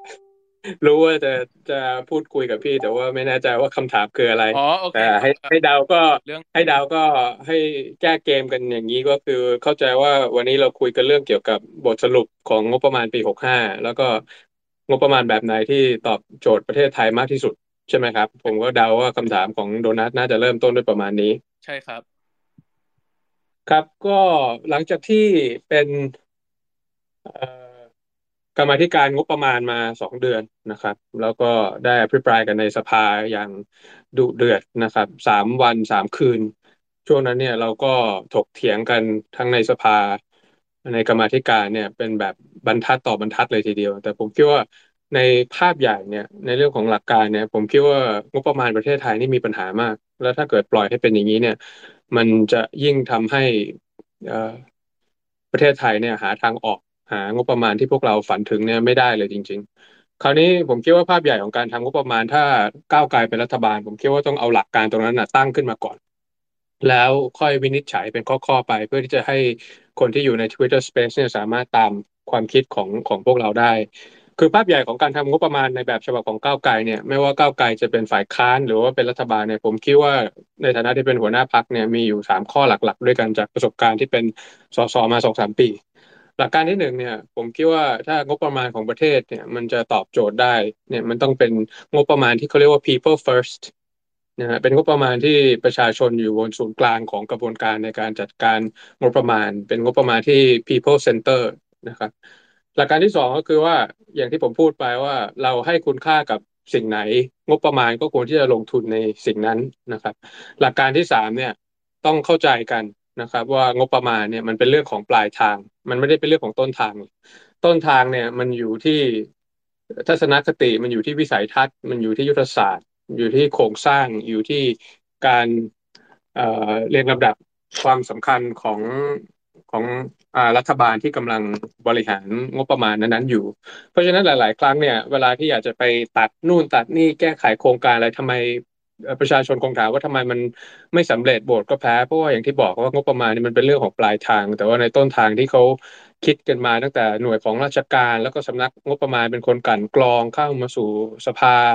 เอ่อเข้ามาสู่ชุดกรรมธิการเนี่ย มันถือว่าเป็นปลายทางมาก ๆ เลย ถ้าเราไม่เข้าใจหลักการพวกนี้เนี่ย ผมคิดว่ามันจะเราจะเหมือนกับว่าเราวิ่งอยู่ในเขาวงกฏแล้วก็หาทางออกไม่ได้ให้กับประเทศ คราวนี้ถ้าเกิดหลักการอย่างที่ผมพูดไปว่า เนี่ยเอาประชาชนเป็นศูนย์กลางของกระบวนการนะครับ แล้วก็เราลงทุนในสิ่งที่เราให้คุณค่าในในฐานะที่เราเป็นสังคม แล้วก็เข้าใจว่างบประมาณเนี่ยมันเป็นแค่ปลายทางเนี่ย ถ้ามาดูในไล่หลักการที่ที่งบประมาณของพลเอกประยุทธ์ส่งเข้ามาในสภาเนี่ย ผมต้องใช้คำว่าเป็นงบประมาณที่มันกลับหัวกลับหางนะครับเอ่อมันควรที่จะเป็นในช่วงที่เป็นวิกฤตแบบอย่างนี้เนี่ย มันควรที่จะเป็นงบประมาณแบบล่างขึ้นบน คือเอาประชาชนมาก่อน ไม่ใช่เป็นแบบบนลงล่าง แต่ว่าถ้าเกิดทุกคนที่ได้ตามการอภิปรายของพรรคเนี่ยก็จะเห็นเลยว่าไอ้งบประมาณก้อนปี 65 เนี่ยมันไม่ได้เป็นงบประมาณที่ปกป้องดูแลประชาชนคนหมู่มากเลยนะครับมันมันไม่ใช่เป็นแบบประชาชนหมู่มากแบบลากขึ้นบน แต่ว่ามันกลับเป็นกลายเป็นงบของชนชั้นปกครองแบบบนลงล่างนะครับไล่มาตั้งแต่ความไม่สมเหตุสมผลของตั้งแต่มาตราแรก ๆ ไม่ว่าจะเป็นเรื่องของงบทหารนะครับงบตำรวจ งบกอรมนเรื่องของความมั่นคง มาเรื่องของศาลนะครับ งบของกระบวนการยุติธรรม งบของราชการ งบของทูต รวมไปถึงงบสภาของพวกผมเองที่สสเท่าอภิปรายไปนะครับ แล้วก็รวมถึงรวมถึงงบของสถาบันพระมหากษัตริย์นะครับคำถามก็เลยน่าจะเป็นคำถามที่เป็นหลักสำคัญเลยว่าประชาชนอยู่ตรงไหนในกระบวนการทำงบประมาณจะพูดว่าแค่ฉบับปี 65 ก็ไม่ได้ เพราะว่าปี 64 63 ไล่ไปหลังๆสองสามปีเมื่อเมื่อเข้ามาเป็นสสเนี่ยก็ยิ่งทำให้รู้สึก confirm ความคิดตัวเองว่าโอ้งบประมาณนี่ที่เราควรที่จะมีแยกออกมาก้อนหนึ่งแล้วว่าเป็นงบสวัสดิการประชาชน หรือว่างบรัฐสวัสดิการเนี่ย มันไม่ได้อยู่ในสมการตรงนี้ ข้อที่สองเมื่อเทียบกับหลักการที่สองว่าเราให้คุณค่ากับอะไรเราก็ลงลงทุนในสิ่งนั้น งบประมาณปีหกห้าของประเทศเนี่ย มันเป็นงบที่ให้คุณค่ากับสิ่งก่อสร้างนะครับ งบที่ให้กับคุณค่ากับสิ่งของ งบที่ให้คุณค่ากับพิธีการมากกว่า งบที่ให้คุณค่ากับชีวิตของเพื่อนมนุษย์ของเพื่อนร่วมชาติด้วยกัน ซึ่งมันมีที่มาที่ไปไม่ได้อยู่แค่โครงการที่ราชการเสนอมาครับ ตัวนั้นมันเป็นงบที่มีปัญหาในเชิงโครงสร้างอยู่นะครับ โครงสร้างที่ผมพูดถึงเนี่ยก็อย่างยกตัวอย่างเช่น ในพรพรบวินัยการการเงินการคลังนะครับ มันมีอยู่มาตรา 20 ที่ใส่ไว้อย่างนี้ว่า ในงบประมาณเนี่ยมันต้องเป็นงบที่เป็นรายจ่ายลงทุนไม่น้อยกว่า 20%แล้วก็ไม่น้อยกว่าขาดดุล7แสนล้าน ซึ่งสถานการณ์แบบนี้เนี่ยในสถานการณ์ที่วิกฤตเนี่ยมันเก็บภาษีได้น้อยถูกไหมครับ เพราะฉะนั้นไอสถานการณ์การขาดดุลเนี่ยมันต้องมีอยู่แล้ว แล้วกฎหมายโครงสร้างบอกว่าต้องลงทุนให้เท่า กับที่ประเทศเราขาดดุลเนี่ย มันก็หมายความว่าต้องลงทุนในในการที่เป็นงบลงทุนได้ มันต้องเป็นสร้างตึกสร้างถนนงบที่อยู่กับพวกอาวุธอุโทปกรณ์ทั้งหมด ซึ่งถ้าตรงนี้ตัดไม่ได้คำถามว่าจะไปตัดที่ไหนใช่ไหมครับราชการก็ในเมื่อตัดสิ่งปลูกสร้างติดตัดตึกไม่ได้ตัดอาวุธไม่ได้ก็เลยไปตัดกับพี่น้องประชาชน จึงได้เห็นว่างบที่ประชาชนต้องการในยามที่มันเป็นวิกฤตโควิด อย่างเงี้ยถูกตัดเยอะกว่างบสิ่งปลูกสร้างครึ่งครึ่งคำถามก็เลยเกิดขึ้นมาว่าตกลงแล้วประเทศนี้ ประเทศนี้เป็นประเทศที่เห็นความสำคัญกับประชาชนของตัวเอง หรือว่าเป็นงบที่เห็นความสำคัญมากกว่ากับอาคารของข้าราชการหรือบ้านพักของของราชการในแต่ละที่นะครับส่วนข้อที่สามที่บอกว่างบประมาณเนี่ย มันเป็นเรื่องปลายทางของประชาธิปไตยนะต้นทางมันอยู่ที่นโยบายที่หาเสียงกันไว้ มันอยู่ที่ mindset อยู่ที่ทัศนคติ อยู่ที่วิสัยทัศน์ของแต่ละรัฐบาลว่าคิดเห็นยังไงสำหรับผมเนี่ยมันงบประมาณที่เราทำทำกันมาเนี่ยมันก็ทำต่อเนื่องมาเรื่อยๆนะครับบวกลบคูณหารของปีเก่าๆมา มันมันเป็นงบประมาณที่มันจะตามโลกไม่ค่อยทันอะมันจะเป็นงบที่ค่อนข้างที่จะตกขบวนนะความท้าทายของโลกใบใหม่ของผม หลังจากที่มันเป็น สถานการณ์วิกฤตโควิดเงี้ยหรือว่า post covid crisis เนี่ยนิยามของความมั่นคงจะเปลี่ยนไปจากปีก่อนๆอย่างค่อนข้างที่จะชัดเจน ผมเชื่อมั่นว่าความท้าทายที่ประเทศไทยต้องเจอเนี่ยเป็นความท้าทายทางสาธารณสุข เป็นความท้าทายทางสิ่งแวดล้อม เป็นความท้าทายจากสังคมสูงวัย เป็นความท้าทายจากดิจิทัล disruption ที่ supply chain ของโลกเนี่ยจะเปลี่ยนไปอย่างชัดเจนเลย เมื่อมีสถานการณ์จากการที่ควบคุมวิกฤตโรคระบาดโควิด ไม่ได้ นี่คือสี่ห้าความท้าทายที่งบประมาณไทยควรจะตอบโจทย์ แต่งบประมาณไทยมันตอบโจทย์ตรงนี้ไม่ทันโลก มันเลยไปเน้นที่งบของงบเจ้ายศเจ้าอย่างทั้งหลาย งบของอภิสิทธิ์ชนเพียงไม่กี่กลุ่ม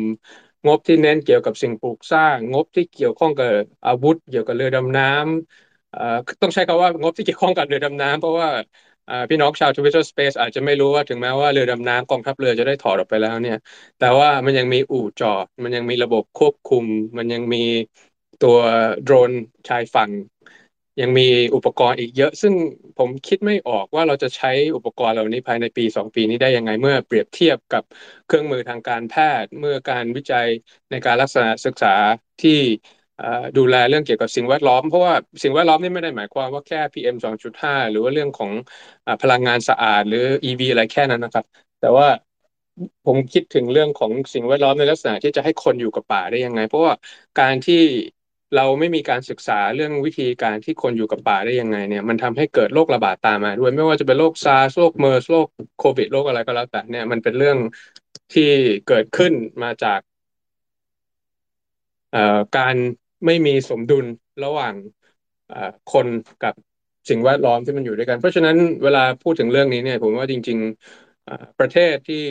จะมีจุดยืนหรือมีที่ยืนที่สามารถแข่งขันได้ในเวทีโลกคือ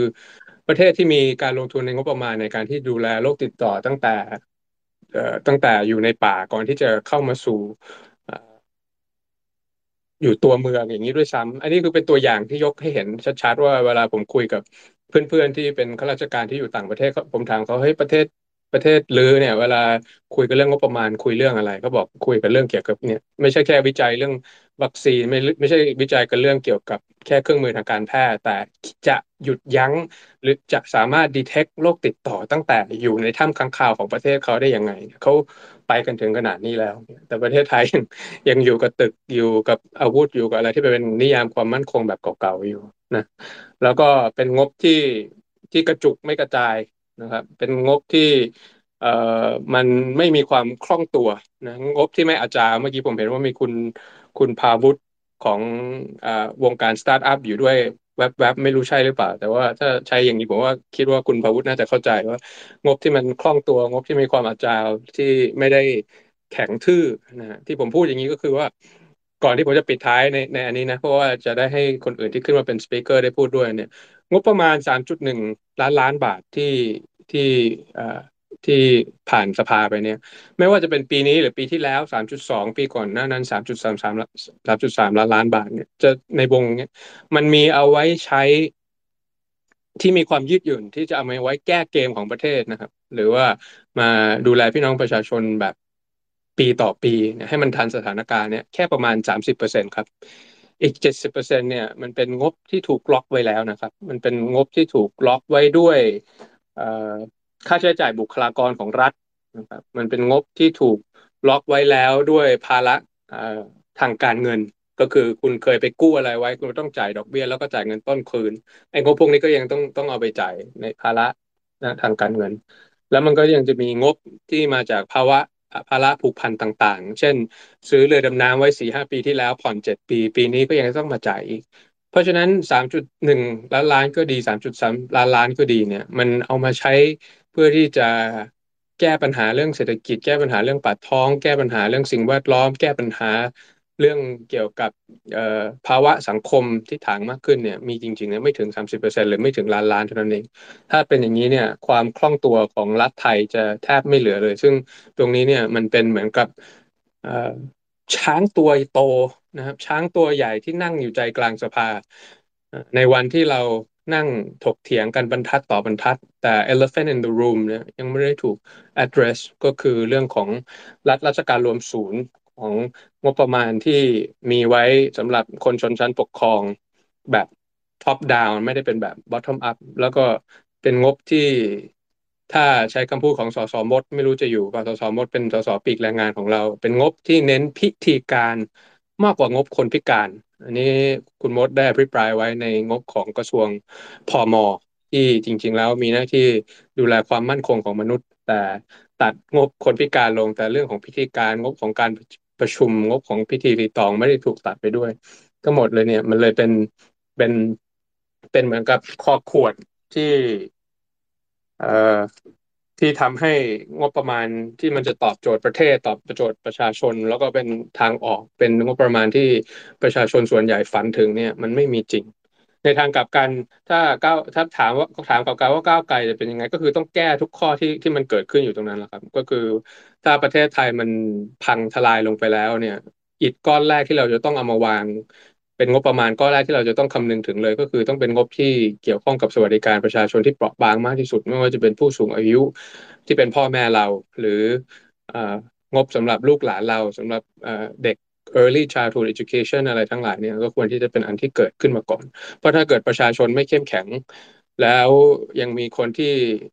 ไม่สามารถที่จะเป็นกำลังสำคัญในการพัฒนาเศรษฐกิจต่อไปได้เนี่ยไอ้พวกงบต่างๆ พวกเอ่อเกี่ยวกับอุตสาหกรรมที่มีอยู่อะไรที่พูดถึงเนี่ยมันก็ไม่มีทางที่จะเป็นไปได้เลยคนที่เปราะบางที่สุดจะต้องเป็นกลุ่มคนที่ได้รับการ prioritize กลุ่มแรก ๆ มากที่สุดสำหรับเรา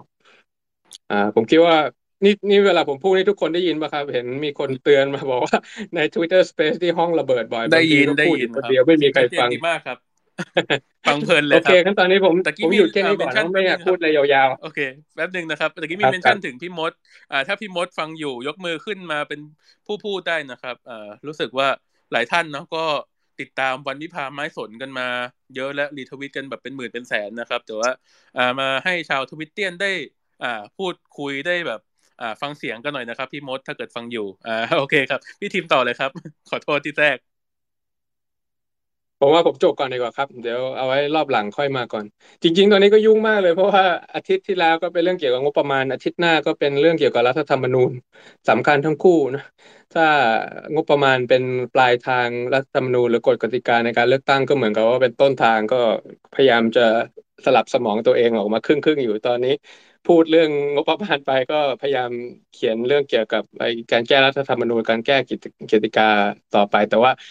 ทิ้งท้ายไว้อย่างนี้ก่อนที่จะเปิดโอกาสให้คนอื่นพูดเนี่ยตอนสิ่งที่ผมกำลังเห็นในภาพที่เป็นเทรนด์มากที่สุดเลยก็คือการ abuse of the system ในการในการที่พยายามที่จะปั้นกติกาอะไรสักอย่างหนึ่งเพื่อให้ได้ผลลัพธ์ทางการเมืองของตัวเองนะในเรื่องของงบประมาณมันมันมี abuse of the system ตรงที่เราพยายามอยากจะที่ตัดงบประมาณ แล้วก็ให้อุทธรณ์ไปในหน่วยงานที่ได้ประโยชน์กับประชาชนมากที่สุดก็บอกว่าผิดม .144 ต้องเอางบกลางเท่านั้น อันนี้ก็ดูแปลกแปลกไปครั้งหนึ่งแล้ว พอมาดูเรื่องเกี่ยวกับรัฐธรรมนูญที่มันจะมีการการแก้กติกาการเลือกตั้งระหว่างสัดส่วนของบัญชีรายชื่อกับตัวสสเขตแล้วก็วิธีคำนวณเนี่ยผมก็รู้สึกยังแปลกๆอยู่ ซึ่งทั้งหมดทั้งปวงเนี่ยมันสำคัญยังไง ก็คือว่าถ้าเราปล่อยให้ระบบมันถูกละเมิดแบบนี้เนี่ยมันจะกลายเป็นปากเหว มันจะกลายเป็นเหมือนกับภาษารัฐศาสตร์ก็คือ slippery slope มันเหมือนจะเป็นทางทางลาดที่ลื่นมากแล้วแล้วประเทศไทยมันจะหาหลักหาอะไรยึดไว้ไม่ได้เลยเนี่ย ก็เป็นสิ่งที่กังวลอยู่ก็ฝาก ฝากฝากให้กับชาว Twitter Space ไว้แค่นี้นะตอนนี้ก่อนแล้วกันครับ อาจจะเป็นภาพใหญ่ที่ที่บอกให้มองให้เห็นเหรียญทั้งสองด้านทั้งสิ่งที่เป็นจริง แล้วก็สิ่งที่ก้าวไกลฝันถึงครับ ครับขอแค่นี้ก่อนนะครับ ขอบคุณคขรัอบบคุณพี่ทิมมากครับก็คือ คือตอนนี้เนาะก็อย่างที่บอกสสยุ่งมาก เพราะว่าพรุ่งนี้มีอภิปรายกฎหมายสำคัญเหมือนกันคือแก้รัฐธรรมนูญ แต่ว่าไม่ใช่แก้เพื่อเพิ่มอำนาจประชาชนนะครับ แต่ว่าเป็นการแก้เรื่องระบบเลือกตั้งอย่างเดียว ซึ่งเราก็ต้องต่อสู้กันต่อไปนะครับ แต่ว่าในที่สุดพี่ไหมครูใหม่ ๆ ของเรานะครับ ก็สามารถเข้า Twitter Space ได้แล้ว ก็เดี๋ยวตะเกียคุณพิธาพูดมาเยอะมากเลยครับ พี่ทีมพูดเยอะมากเกี่ยวกับเรื่องปัญหาของระบบงบประมาณ ไม่ว่าจะเป็นส่วนใหญ่ก็เป็นความล้าหลังความท็อปดาวแล้วก็ ก็ก็พูดเยอะพูดเยอะรอหัวรองหัวหน้าพักครับ ไม่งั้นก็ไม่เยอะหรอกครับ แต่ว่าแน่นอนว่าตะเกียพี่ทีมพูดอันหนึ่งน่าสนใจมากเลยว่า เฮ้ย งบประมาณสามล้านล้านกว่าบาทที่แต่ละปีที่มันให้เนี่ย ความจริงอะไอ้สองล้านล้านบาทอะเป็นภาระผูกพันเป็นค่าใช้จ่ายประจำแล้ว ลงไปทำโครงการต่างๆ ลงไปทำสวัสดิการเพื่อประชาชนจริง ๆ ได้แค่อ่าประมาณอ่าประมาณเก้าแสนล้านหรือล้านล้านบาทเท่านั้น แล้วเวลาเขาตัดงบเนี่ยเขาส่วนใหญ่เขาไปตัดงบสวัสดิการประชาชนที่มันตัดง่าย ทีเนี้ยก็เลยอยากฟังพี่ไหมบ้างในฐานะที่เป็นผู้เชี่ยวชาญ แล้วก็เป็นคนที่ติดตามเรื่องระบบงบประมาณ เรื่องระบบสวัสดิการเรื่อง ระบบการคลังต่างๆนะครับว่าไอ้ปัญหาที่มันจะเป็นปัญหาลูกใหญ่ของงบประมาณเรา ถ้าเรามองไปไกลกว่าแค่งบปี 65 แต่ว่ามันคืองบประมาณในปีต่อๆไปของคนรุ่นต่อไปด้วยเนี่ย มันจะมีปัญหา ไอ้ระเบิดเวลาลูกเนี่ยครับ มันจะเป็นยังไงครับอ่าเปิดไมค์นิดนึงครับจะแฟนๆอยากเสียครับ ค่ะ สวัสดีค่ะ ก็เอ่อ ก็โดนัทก็โยนมาเนาะว่าจะไปต้องพูดเรื่องของเรื่องของความเสี่ยงทางการคลังในในระยะต่อต่อไป จริง ๆ ทีมก็มีได้พูดแตะๆไว้แล้วว่าเรื่องของเอ่อ เพดานการกู้เงินที่ถูกกำหนดโดยพรบวินัยการเงินการคลังต่าง ๆ หรือว่าแต่ละคนนี่ก็จะมีความกังวลเรื่องกรอบหนี้สาธารณะอะไรต่างๆ เนี่ยที่สุดท้ายแล้วเนี่ยมันก็จะกลายมาเป็นข้อจำกัดที่เราจะทำงบประมาณในปีต่อไปไม่ได้นะคะก็จะลองยกตัวอย่างให้เห็นว่าอย่างปีหน้าปีหน้าคือปีหกห้าเนาะปีต่อต่อไปเนี่ยอย่างเช่น ปีหกหกเนี่ยเราก็ยังจะตั้งงบประมาณได้แค่สามจุดสองล้านล้าน นะคะเอ่อ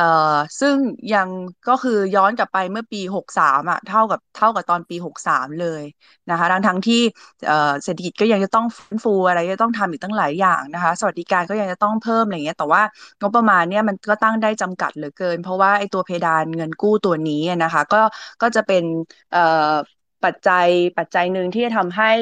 ปีต่อไปเนี่ยการจัดสรรงบประมาณก็ยังคงจะมีความยากลำบาก ยังจะต้องมาปรับมาลดในแต่ละกระทรวงกันอีกนะคะ แล้วเวลาที่เขาไปไปตัดไปตัดไปลดโครงการต่างๆเนี่ยด้วยความที่มันก็มีกฎหมายอีกตัวหนึ่ง ที่พูดเรื่องรายจ่ายลงทุนว่าจะต้องอไม่น้อยกว่า 20%ของรายจ่ายงบประมาณประจำปี แล้วก็ต้องไม่น้อยกว่าเงินที่กู้มาก็คือกู้มาเท่าไหร่เนี่ยต้องเอาไปใช้เป็นรายจ่ายลงทุนเท่านั้น ตรงนี้แหละที่มันทำให้งบประมาณที่เขาเห็นว่าเป็นสิ่งที่เรียกว่ารายจ่ายประจำอะอย่างเช่น พวกสวัสดิการประชาชน สวัสดิการไม่ว่าจะเป็นประกันสังคมนะคะ หรือว่างบ ทุนบัตรทองอะไรต่างๆ เนี่ยมันก็เลยจะเป็นเป้าแรก ๆ ที่จะต้องโดนปรับลด รวมไปถึงกองทุนวิจัยด้วยซ้ำไปนะคะ หรือว่ากองทุนเพื่อความเสมอภาคทางการศึกษา มันก็เลยจะเป็นวังวนของงบประมาณที่ถ้าไม่โดนแตะที่โครงสร้างเนี่ย มันก็จะไม่มีอะไรแก้ไขได้อย่างง่ายดายเลยนะคะรวมไปถึงค่าใช้จ่ายบุคลากรที่ปีนี้เนี่ยก็สูงถึง 40%น่ะคิดดูแล้วกันว่าทุกๆร้อยบาทที่ที่ ที่เป็นงบประมาณของประเทศนี้เนี่ยสี่สิบเปอร์เซ็นสี่สิบบาทเนี่ยเป็นเป็นเงินที่เป็นเงินเดือนเป็นค่าสวัสดิการต่างๆนะคะแล้วก็ปีนี้เนี่ยสวัสดิการประชาชนโดนลดสามหมื่นห้าพันล้านบาท แต่ว่างบประมาณของสวัสดิการข้าราชการเนี่ยเพิ่มขึ้นหนึ่งหมื่นสองพันล้านบาทด้วยซ้ำไปนี้เนี่ยก็อยากแตะเรื่องนี้นิดนึงก็ เราก็เพิ่งพิจารณาวาระสามกันไปสดๆร้อนๆเมื่อไม่กี่วันที่ผ่านมานะคะเอ่อแล้วในวาระสองเนี่ยก็มีโหวตกันรายมาตราเลย แล้วก็ก็จะก็ประชาชนก็จะเอ่อรู้สึกขัดหูขัดตาว่า โห อภิปรายกันขนาดนี้ เห็นถึงความเเลวร้ายของการจัดสรรงบประมาณขนาดนี้ ไขมันอีกตั้งมากมายอะไรที่มันต้องควรปรับลดอีกตั้งมากเนี่ยทำไมไม่มีใครโหวต ที่จะเห็นด้วยกับการปรับลดเลยนะคะ ก็เลยอยากเล่าเรื่องของกระบวนการงบประมาณนิดนึง ไม่ไม่แน่ใจว่าจะใช้เวลาตอนนี้ดีไหมอ่าเชิญเลยครับ เชิญเลยเชิญเลยนะคะว่าจะพูดรอบเดียวครับแล้วก็จะเปิดโยนไปให้เวทีแล้วครับเป็นแฟนจะร้องไห้ได้พูดรอบเดียว โอเค ก็เริ่มจากอันนี้ก่อนละกันว่าเอาข้อจริงเนี่ยงบประมาณที่เราเห็นว่ามันไม่ได้ตอบโจทย์ประเทศเนี่ย มันเป็นเพราะอะไรหนึ่งก็คือว่าเนี่ยเดี๋ยวหนึ่งตุลาคม 2514 เนี่ยถึงจะเริ่มต้นงบประมาณของปี 65 แต่ว่าก็เป็นจุดเริ่มต้น kick start ของงบประมาณปี 66 แล้วก็ลองคิดดูแล้วกันว่า ถ้าเราต้องวางแผนงบประมาณล่วงหน้าก่อนหนึ่งปีเนี่ยเราแทบจะมองอะไรไม่เห็นไปในอนาคตเลยว่าว่ามันจะเกิดอะไรขึ้น มันก็เลยทำให้หลาย ๆ อย่างเนี่ยมันก็ขัดหูขัดตาไปหมดนะทำไมถึงไม่มีงบเกี่ยวกับโควิดทำไมถึงยังมีงบเกี่ยวกับความมั่นคงมากอยู่อะไรเงี้ยคะก็ การเริ่มต้นพิจารณางบประมาณตั้งแต่ปลายปี นี้เพื่อที่จะไปวางแผนงบประมาณของปี 66 นี่แหละ มันคือมันคือปัญหานะคะ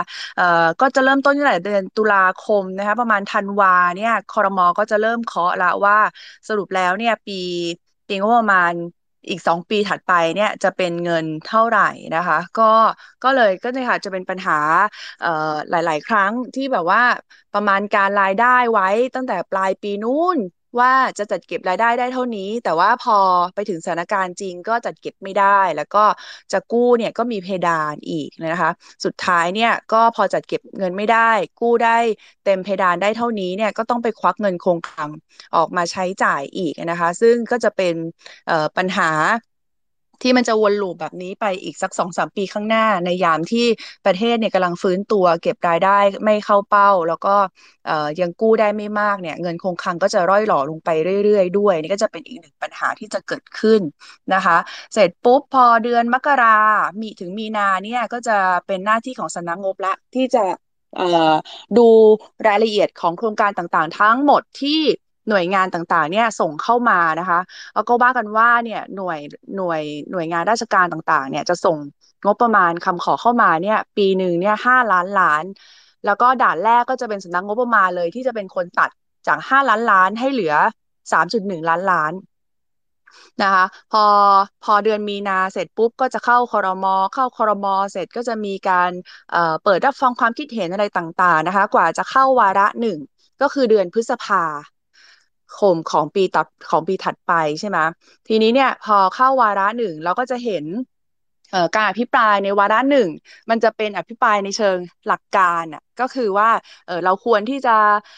ใช้งบประมาณก้อนนี้ยังไงนะทุกคนก็จะให้เหตุผลให้รายละเอียด ถ้าเราเห็นของพรรคก้าวไกลเนี่ยก็จะเห็นว่าเราก็จะมีธีมของปีนี้ว่าเราเห็นว่างบประมาณปีนี้มันควรจะต้อง จัดยังไง แล้ววิธีการอภิปรายก็จะเป็นการอภิปรายในรายประเด็น ยกตัวอย่างของปี 65 เนี่ยเราคิดธีมว่าเป็นปีแห่งการฟื้นฟูประเทศนะคะก็คือครึ่งหนึ่งเนี่ยก็ยังสู้โควิดอยู่อีกครึ่งหนึ่งเนี่ยครึ่งปีหลังเนี่ยก็จะเริ่มเป็นการฟื้นฟูและขึ้นอยู่กับสถานการณ์ว่าจะเป็นยังไงนะคะ ก็ถ้าเราจำกันได้เราก็จะพูดเรื่องของการฟื้นฟู เศรษฐกิจฟื้นฟู สุขภาพในด้านสาธารณสุข วัคซีนเข็มสามอยู่ที่ไหน มีพูดเรื่องฟื้นฟูการเรียนรู้ของเด็กในด้านการศึกษา มีฟื้นฟูด้านสิ่งแวดล้อมอะไรเงี้ยนะคะ เสร็จแล้วอวาระหนึ่งนะคะ ก็จำได้ว่าเราเองก็คว่ำตั้งแต่วาระหนึ่งแล้ว เพราะว่าเขาก็จัดมาอะไรก็ไม่รู้นะคะมีแต่เอ่อสิ่งที่มันยังไม่จำเป็น สิ่งที่จำเป็นก็ยังไม่มีนะคะ แต่ว่าพอ พอเราอนุมัติวาระหนึ่งไปได้สักพักหนึ่งก็คือ จะมีการขอเงินกู้พรกห้าแสนล้านเข้ามานะพอเราพิจารณาเข้าสู่ชั้นกรรมธิการเนี่ยดิฉันก็เลยไม่ได้กังวลมากว่าเราจะไม่มีเรื่องไม่มีเงินไปใช้เกี่ยวกับโควิดเพราะว่าสภาเองก็เพิ่งอนุมัติเงินกู้ไปห้าแสนล้าน แล้วมันเป็นเงินกู้สำหรับการใช้โควิดล้วนๆ ไม่ว่าจะเป็นการแก้ปัญหา เป็นเรื่องของการเยียวยา แล้วก็เรื่องของการฟื้นฟู ใช้ในก้อนนี้ได้หมดเลย แล้วก็สลับสับเปลี่ยนถั่วเฉลี่ยกันได้เต็มที่ เราก็เลยตอนพิจารณากันในชั้นกรรมธิการเนี่ยเราก็เลยไม่ได้กังวลว่า เอ๊ะจะมีเงินสู้โควิดไหมอะไรยังไงนะคะ สิ่งที่เป็นเป้าของเราเลยก็คือว่าจะทำยังไงให้คืนสวัสดิการ 35,000 ล้าน ของประชาชนได้กลับคืนมานะคะกรรมธิการที่เราเรียกเรียกกันเนี่ยก็คือก็จะมีแต่ละหน่วยงานเข้ามาชี้แจงใช่ไหมคะเอ่อก็ มีหน่วยงานประมาณ 250 กรมนะคะมีมหาลัยอีกมีจังหวัดอีก 77 จังหวัด มีอบจอีก 76 แห่ง มีกรุงเทพมหานครเมืองพัทยาเอ่อแล้วก็เทศบาลนครเทศบาลเมืองอีกประมาณ 200 กว่าแห่งก็คือ รวมๆแล้วประมาณ 700 หน่วยที่เข้าสู่ห้องใหญ่ให้เราต้องพิจารณา ถ้าเราจำกันได้เนี่ยมันก็จะเป็นช่วงที่ โควิดเริ่มแพร่ระบาดรุนแรง เริ่มมีการล็อกดาวน์นะคะกรรมธิการเองเนี่ยก็พิจารณาไปได้ได้ถึงแค่ทุ่มครึ่งในแต่ละวัน บางวันต้องพิจารณาผ่านซูมล้วนๆซูมในแต่ละกระทรวงก็ทั้งกระทรวงพร้อมๆ กันสิบหน่วยงานอย่างเงี้ยนะคะกรรมธิการก็ตาแตกมากนะคะว่าจะพิจารณากันยังไงจะถามคำถามให้หมดนะคะได้ยังไงนะคะแล้วก็มีการจำกัดเวลาด้วย ว่าจะซักถามหน่วยงานที่เข้ามาเนี่ยกรรมธิการคนนึงก็มีเวลา แค่ไม่เกินเจ็ดนาทีเจ็ดนาทีต้องถามสิบหน่วยก็โหก็เป็นก็เป็นความท้าทายมาก ๆ ของกรรมธิการ แต่จริง ๆ แล้วเนี่ย คนที่มีบทบาทสำคัญในการตัดจริง ๆ คืออนุกรรมธิการ เอกสารที่กรรมธิการอ่านเพิ่มเติมเนี่ยนะคะมันก็จะมาอีกเซตหนึ่งใช่ไหมคะแต่ว่าเอกสารที่ละเอียดลงไปกว่านั้นเป็นในรายโครงการแบบ แบบที่สสจิรัตชอบเอามาใช้ในการอภิปรายที่มันเป็นลายไอเทมว่าเครื่องเครื่องอุ่นจานราคากี่บาท ตู้แช่ไวน์ราคากี่บาทเนี่ย จะอยู่ในชั้นอนุกรรมาธิการหมดเลย อย่างก่อสร้างนี่ก็มาเป็นแบบว่าจะเอ่อกี่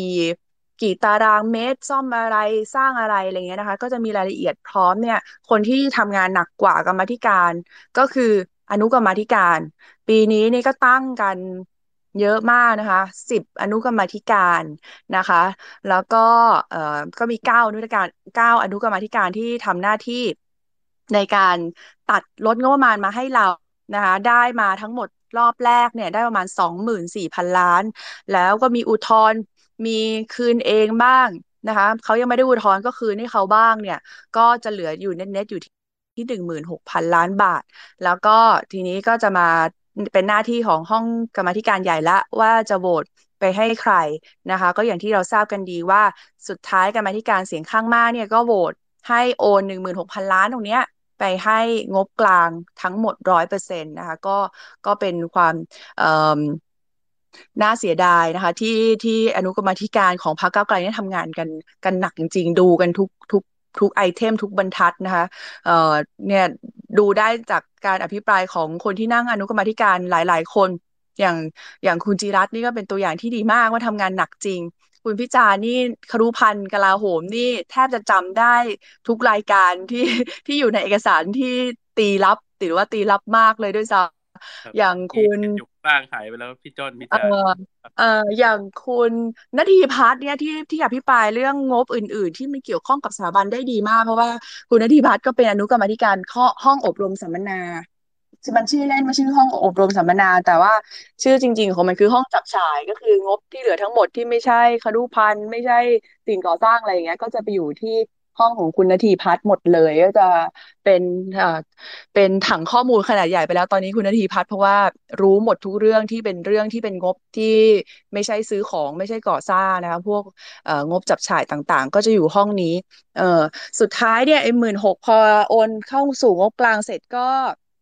ก็ถือว่าเสร็จสิ้นใช่ไหมคะ แล้วก็จะมีอ้อมีรายงานข้อสังเกตนิดนึงดิฉันอยู่ในอนุกรรมธิการห้องหนึ่งเหมือนกันก็คืออนุกรรมธิการข้อสังเกตที่มีเอ่อคุณปรินาเป็นประธานนะคะ แล้วก็ถ้าใครอ่านรายงานข้อสังเกตในช่วงภาพรวมเนี่ยก็จะเป็นฝีมือดิฉันเขียนด้วยตัวเองก็จะสำนวนก็จะคุ้นๆกันนะคะเอ่อเสร็จแล้วพอเข้าวาระสองเนี่ย ทุกคนก็จะงงๆเนาะเพราะว่า เอ๊ะวาระสอง เอ่อมันคืออภิปรายอะไรจริง ๆ อะ หน้าที่ของสภาที่จะพิจารณาวาระสองอะ มันคือพิจารณาเพื่อปรับลดอย่างเดียวแล้ว เราตัดเพิ่มเราเราอภิปรายเพิ่มไม่ได้แล้ว เพราะว่าขั้นนี้เนี่ยมันคือผิดรัฐธรรมนูญแล้วนะคะ ถ้ามีสสคนไหนที่เริ่มอภิปรายว่าเราควรเพิ่มงบในส่วนของเนี่ยสสที่เหลือจะเริ่มมองหน้ากันเลิกลากแล้วว่า เอ๊ะ เขาอภิปรายแบบนี้มันไม่ผิดมหนึ่งสี่สี่หรออะไรเงี้ยเพราะว่ามันไม่สามารถที่จะทำได้แล้ว อันนี้ก็เป็นเกรดหนึ่งเหมือนกันที่ถ้าเกิดคนเอ่อรอดูอยู่ แล้วจะได้ยินเสียงประธานชอบพูดว่า อภิปรายแบบนี้มันไม่ใช่วาระสองแล้ววาระสองเนี่ยมันคือมาตัดอย่างเดียวแล้ว แล้วก็บอกก็ต้องพูดเลยว่าจะขอตัดเท่าไหร่ในรายการอะไรเหตุผลอะไรบ้าง อันนี้ก็คือก็จะเป็น เอ่อโปรโตคอลของการอภิปรายวาระสองแต่ว่าในความเป็นจริงเราก็จะเห็นเอ่อสสหลาย ๆพักนะคะ ใช้วาระที่สองเนี่ยในการตรวจสอบการทำงานของรัฐบาลแทนแทนการอภิปรายงบประมาณนะคะเอ่อในทางหนึ่งเนี่ยก็อาจจะเป็นเพราะว่าเขาอาจจะคิดว่าเอ่ออภิปรายไปดีแค่ไหนก็ตัดไม่ได้เออก็เลยใช้เวทีนี้ในการอภิปรายรัฐบาลกันซะเลยนะคะ แต่ว่าเอออย่างพรรคก้าวไกลฉันก็พยายาม จะเตือนสสทุกคนว่า เออห้ามอภิปรายในแบบนั้นเราต้องทำหน้าที่พิจารณากฎหมาย ไม่ใช่เวทีของการเอ่ออภิปรายในเรื่องของการบริหารราชการของรัฐบาลนี้นะอะไรเงี้ยหรือว่าถ้าจะอภิปรายเกี่ยวกับการบริหารเนี่ยก็ต้องโยงให้มันเกี่ยวกับงบประมาณให้ได้ว่าเขาเอางบประมาณที่ที่ได้ไปเนี่ย ไปบริหารราชการผิดพลาดยังไง ถึงควรจะต้องปรับลดงบประมาณในปีนี้ อย่างนี้เป็นต้นนะคะ ก็จะเป็นเกรดของวาระที่สองที่หลายท่านจะไม่ทราบ แล้วก็อาจจะงงๆเวลาประธานคอยห้ามว่า เอ๊ะนี่ไม่ใช่อภิปรายวาระที่สองนะครับก็ให้อยู่ในวาระอะไรอย่างเงี้ยค่ะอ่าเสร็จแล้วอีกอย่างหนึ่งที่ที่ที่เราตัดลดงบไม่ได้เนี่ย มันก็ก็น่าสนใจเหมือนกันว่าด้วยวิธีการพิจารณาแบบนี้เนี่ย ถ้าเราลองนึกภาพดูว่า สมมติว่าเราตัดเราชนะโหวต มาตราใดมาตราหนึ่งขึ้นมาจริง ๆ แล้วแล้วเราจะทำยังไงงบประมาณที่ตัดลดไปได้อย่างเงี้ยนะคะ มันก็ก็เป็นเรื่องวุ่นวายเหมือนกัน ว่าต้องมีโหวตอีกรอบหนึ่งไหมว่างบที่ตัดได้จะเอาไปใส่ไว้ที่ไหนอะไรเงี้ย มันก็ก็จะเป็นความวุ่นวายแบบหนึ่ง ซึ่งจริง ๆ แล้วถ้าเกิดใครที่ติดตามมาฉันก็ติดตามการอภิปรายงบประมาณมาจริงๆจังก็ตอนเป็นสสนี่แหละ ก็ก็จะรู้ดีว่าเอาข้อจริงวาระที่สองเนี่ยมันคือวาระของการฟ้องประชาชน อาจจะไม่ได้หวังผลมุ่งเป้าในการลดแนนสักเท่าไหร่นะคะ การลงคะแนนส่วนใหญ่ก็จะเป็นการยืนยันในจุดยืนแล้วก็หลักการมากกว่า อันนี้ก็จะเล่าคร่าว ๆ เกี่ยวกับเรื่องของความเสี่ยงงบประมาณ แล้วก็กระบวนการการจัดทำงบประมาณรวมถึงการอภิปรายในวาระหนึ่งวาระสองวาระสามด้วยค่ะ โอเคครับ ผมก็ความจริงมีคำถามคำถามหนึ่งอยากถามพี่ไหมอะว่า อันนี้ไม่เกี่ยวกับงบประมาณนะแต่ว่าเฮ้ยหลายคนน่ะ เขาแอบถามผมมาหลังไม่ว่า เฮ้ย เนี่ยเก่งจังเลย มีพี่ไหมเป็นไอดอลทำยังไงถึงจะเก่งเหมือนพี่ไหม ตอบยังไงดีครับ เรื่องนี้ มีอะไร มีเคล็ดลับอะไรไหมถึงได้แบบรู้กันทุกเรื่องเลยเกี่ยวกับเรื่องงบประมาณ หรือเรื่องอื่นๆนะครับถ้าชมแบบนี้ก็ก็ก็เขินนะคะ แบบนี้จริง ๆแล้ว เอ่อ เวลามีคนมาถามแบบนี้ แล้วส่วนใหญ่ก็จะเป็นเอ่อไม่ไม่เป็นน้องในทีมก็จะเป็นแบบคนที่เอ่ออายุน้อยกว่า ฉันก็จะพูดเสมอว่า มันเป็นเพราะที่ฉันอยู่หัวหน้าด้วยครับแล้วมีสวหัวหน้าก็ชื่นชมครับ แล้วให้ผมตอบสั้นคำเดียว ก็คือคุณหมายขยันครับเขาตื่นก่อนนอนทีหลังไงก็หรืออะไรสักอย่างหนึ่งเขามาถึงคนแรกแล้วกลับเป็นคนสุดท้ายผมว่าเขาขยันขอบคุณมากนะใหม่ที่อุตส่าห์เป็นรองหัวหน้าให้ผมปกติไม่เคยพูดกันแบบนี้ต้องมาต้องมาขอบคุณเดี๋ยวผมจะเปิดฟอร์ม รอบหนึ่งก่อนนะครับ โอเค ค่ะ ก็ก็ประมาณนี้ก็จริง ๆ ก็ด้วยความที่เป็นพวกเขาเรียกว่าอะไรอะ เป็นพวกเป็นมนุษย์ชอบเสพข้อมูล พอเห็นอะไรที่มันเป็นแบบข้อมูลรายละเอียดอะไรเงี้ย เราจะรู้สึกว่าโอ้อันนี้มันเป็นความรู้ใหม่ เราอยากรู้เราอยากรู้เราอยากอ่านอย่างเงี้ยค่ะพอรีมาอยู่ห้องงบประมาณนี่คือ มันมีอะไรให้อ่านเป็นตั้งๆอย่างเงี้ย เราก็จะรู้สึกตื่นเต้นแล้วก็เพลิดเพลินคอยคุยแค่นู่นนี่ หามุมหาอะไรที่มันน่าสนใจมามามาซักถามผู้ชี้แจงมาถามผู้วิปรายมันต้องมีความอยากรู้อยากเห็นเป็นเป็นเป็นเป็นธาตุเรือนอะเป็น มันมันก็มันก็ต้องมันไม่รู้ว่าฝึกกันได้หรือเปล่าความอยากรู้อยากเห็นเนี่ยเนาะแต่ว่าก็เนี่ยมันมันทำให้ทำให้เราแบบว่า อยากรู้ไปหมด แล้วก็อยากอ่านไปหมด ก็เลยทำให้รู้เยอะค่ะ กว่าคนอื่น โอเคครับ ก็อ่าสักรอบหนึ่งแล้วผมก็คิดว่าใช้เวลาสมควรกับเวลาได้ประมาณหนึ่งก็อ่าก่อนจะไปอาจารย์เด็ดรัดผมอยากจะเปิดฟลอร์คนที่คำถามมานะครับ มียกมือกันมาบ้างแล้วให้ขึ้นมาอ่าได้ถามได้พูดคุยกับ ทางสสก้าวไกล แล้วก็กรรมธิการงบประมาณกันก่อนสักรอบหนึ่งนะครับ ก่อนที่จะไปต่อเรื่องของอนาคตว่างบประมาณที่แบบที่เราอยากเห็นเนี่ยมันจะเป็นยังไงมันมีคนตอนนี้ยกมือมาแล้วหกท่านนะครับ ผมก็จะทยอยเปิดเนาะสปีกเกอร์ให้ประชาชนได้ถาม โอเค ตอนนี้เต็มแล้วนะครับสามท่าน รอสักครู่ อ่า คุณอ่าภาษาญี่ปุ่นผมอ่านไม่ออกนะครับ อิสมีตานเองจำกันนะครับ อ่าตอนนี้เอ่อไม่ทราบว่าพูดเอ่อยังอยู่ไหมครับ หรือถ้ายังไม่อยู่ก็ท่านอื่นที่ผมเปิดไมค์ขึ้นมา ก็ยังพูดได้เลยนะครับ สวัสดีครับ ได้ยินผมไหมเอ่ยโอเคครับ สวัสดีครับได้ยินเสียงชัดเจนเลยครับ ครับ ชื่อแฟมนะครับ ครับ ครับ อันนี้ถามจริงๆถามใครก็ได้แต่ว่าเน้นที่พี่เทงก็ได้ครับ คือ เหมือนปีก่อนมันไปที่งานที่กรุงเทพในฝันอะแล้วมันจะมีเกี่ยวกับ participant budgeting อะครับ ผมแค่อยากรู้ว่ามันจะเกิดขึ้นได้จริงไหมแล้วแบบ มันจะเกิดขึ้นแบบ มันจะไปยังไงบ้างแล้ว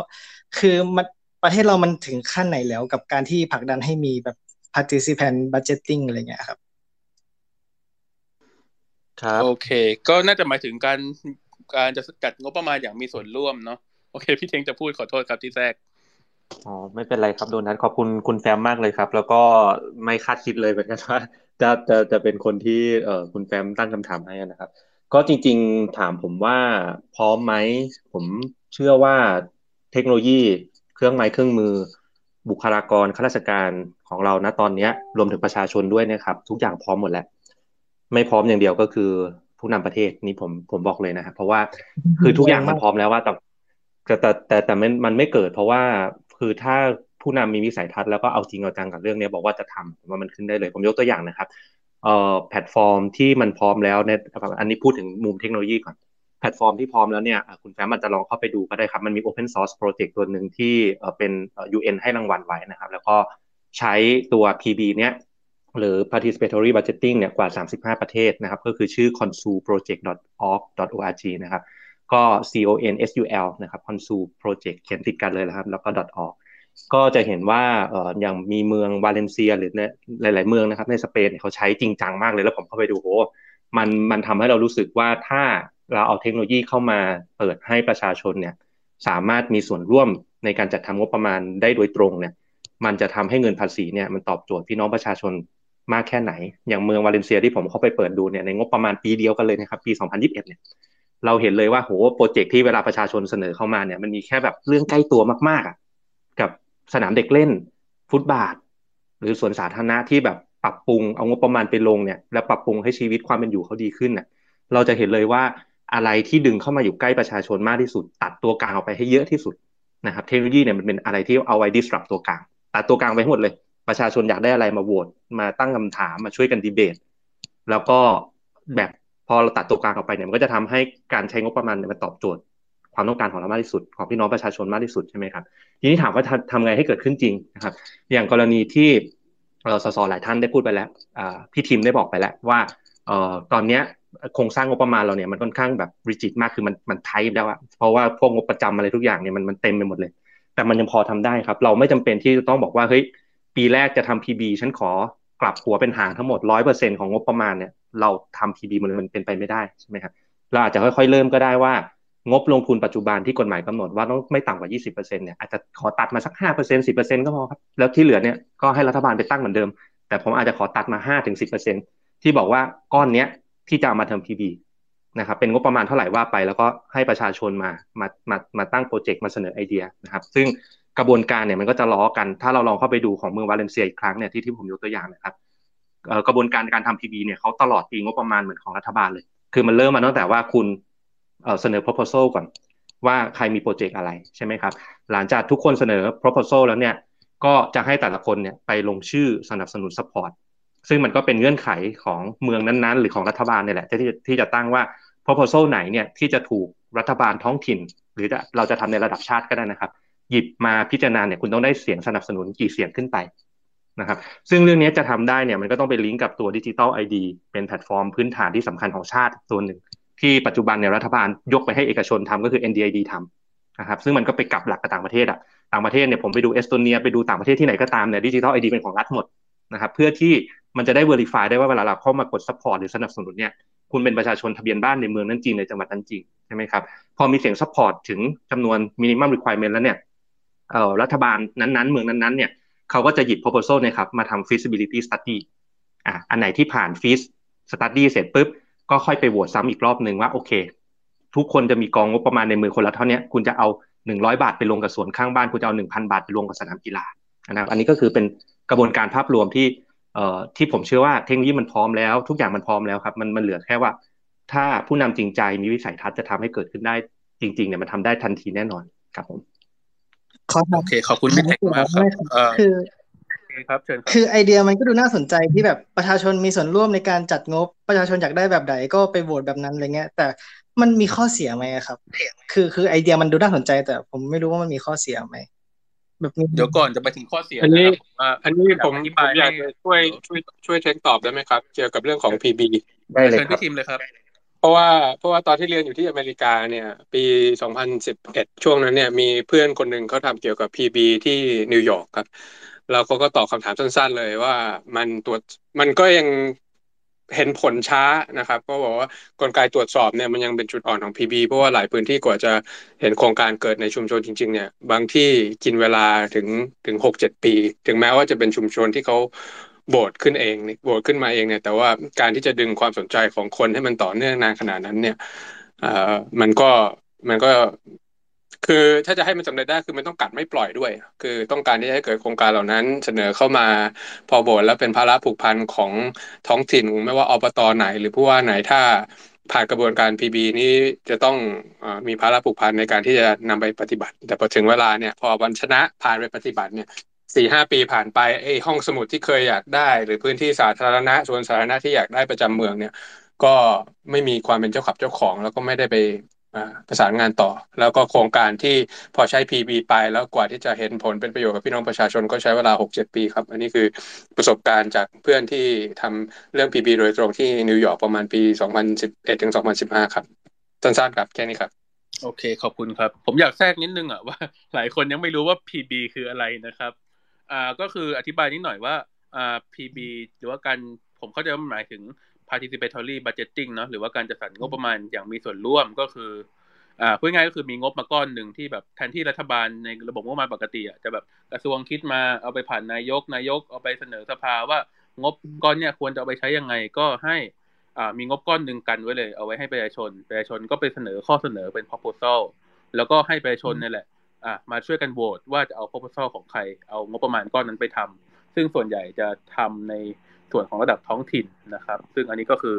participatory budgeting หรือว่าการจัดงบประมาณอย่างมีส่วนร่วมที่เราได้พูดกันนะครับ โอเค อ่า คุณอ่าคุณคุณเลยนะครับเออคุณแซมครับนอปอโอเค ครับ คุณเลยนะครับ โอเคอ่าน่าจะไม่มีอะไรเนาะเอาไปเปิดให้ท่านอื่นบ้างดีกว่าขอบคุณนะคครัรับบผม อาจจะมีอีกสักท่านหนึ่งนะครับ ก่อนที่เราจะไปเห็นหาอาจารย์เดชรัตอ่าคุณอ่าคุณอะไรเนี่ย Good Day Max นะครับอ่าต้องการพูดหรือเปล่าเอ่ยถ้าไม่ต้องการพูดผมจะเอาลง หรือว่าใครที่ผมดึงมาเป็นสปีกเกอร์พูดได้เลยนะครับ เมื่อกี้ให้ให้สอสอมดปิกแรงงานเขาใช้สิทธิ์พาดพิงหน่อยดิเขาบอกเขาไปทวีตบอกว่าหัวหน้าไปไปพาดพิงเขา อ้าวได้เลยครับ เรียกไงครับเชิญงบงบพิธีการกับงบพิการ งบคนพิการครับพี่พี่มดคือสวัสดีทุกท่านนะคะ จริง ๆ ต้องบอกว่างบประมาณอะมันพิกลพิการนะคะแถมยังไปตัดงบของผู้พิการออกมา เปิดแล้ว ได้ยินได้ไหมคะเราก็ว่าทุกคนได้ยินเรานะได้ยินไหมเอ่ยได้ยินได้ยินเสียงชัดเจนเลยพี่มดนั่นไงชัเจแสดงว่าได้ยินเสียงแหลมแทรกมาด้วย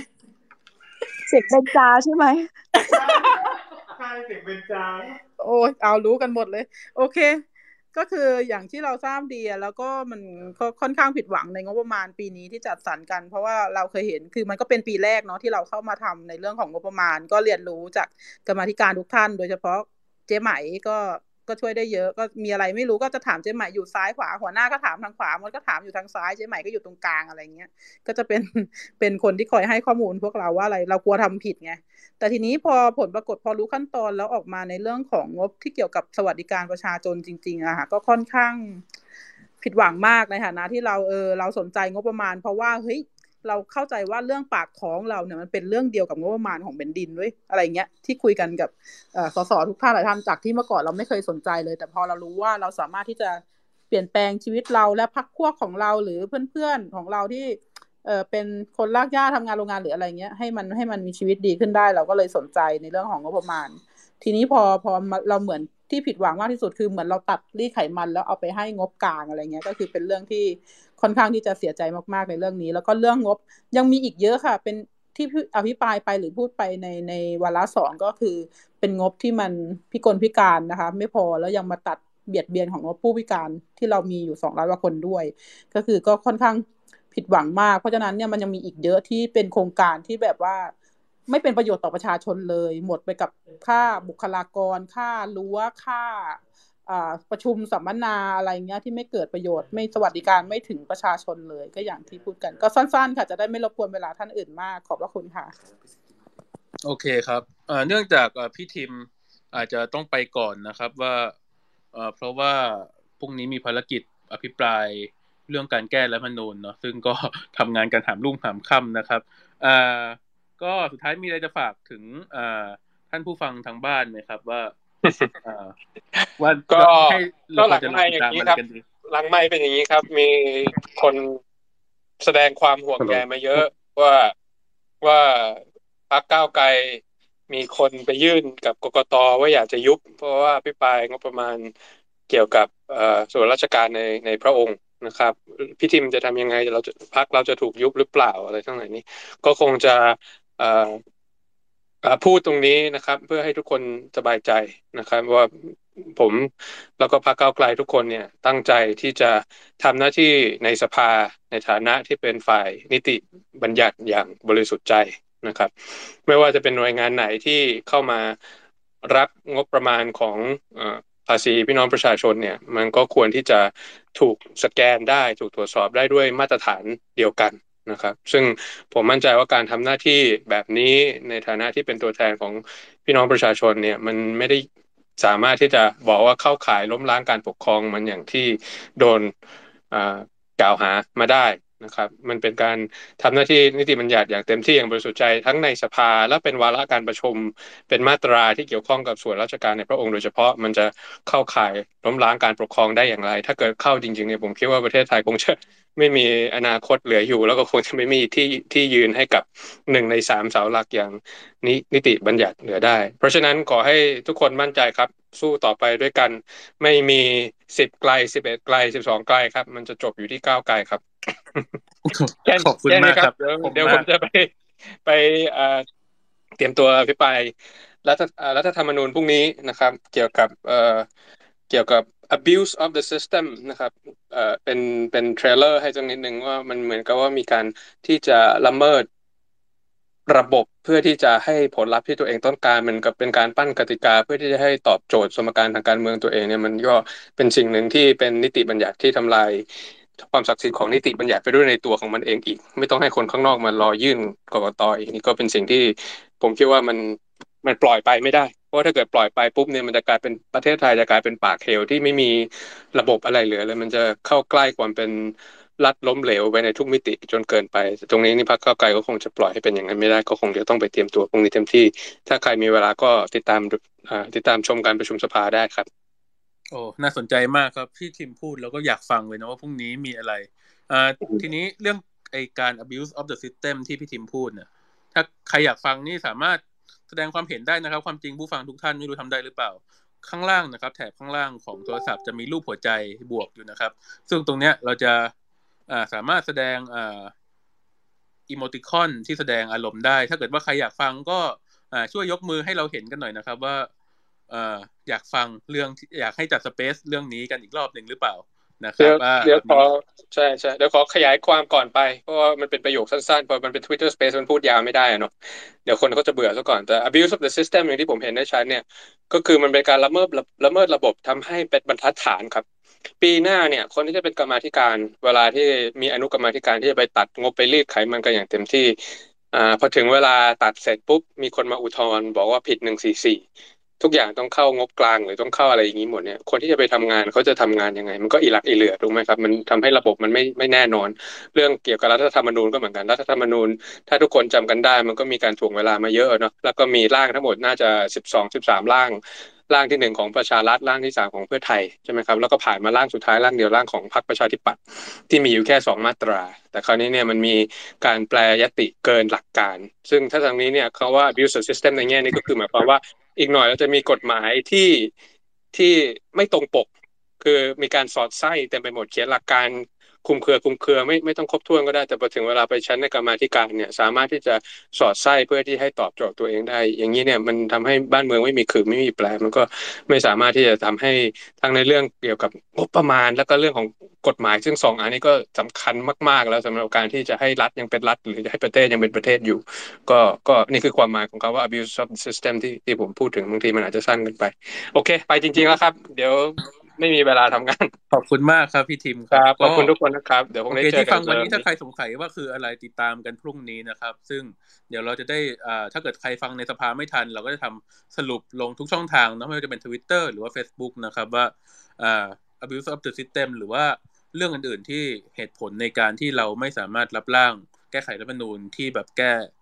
อ่าไม่ได้เพื่อประชาชนครั้งเนี้ยมันคืออะไร ก็เดี๋ยวรอติดตามกันได้นะครับพรุ่งนี้แต่ว่านี้อาจจะ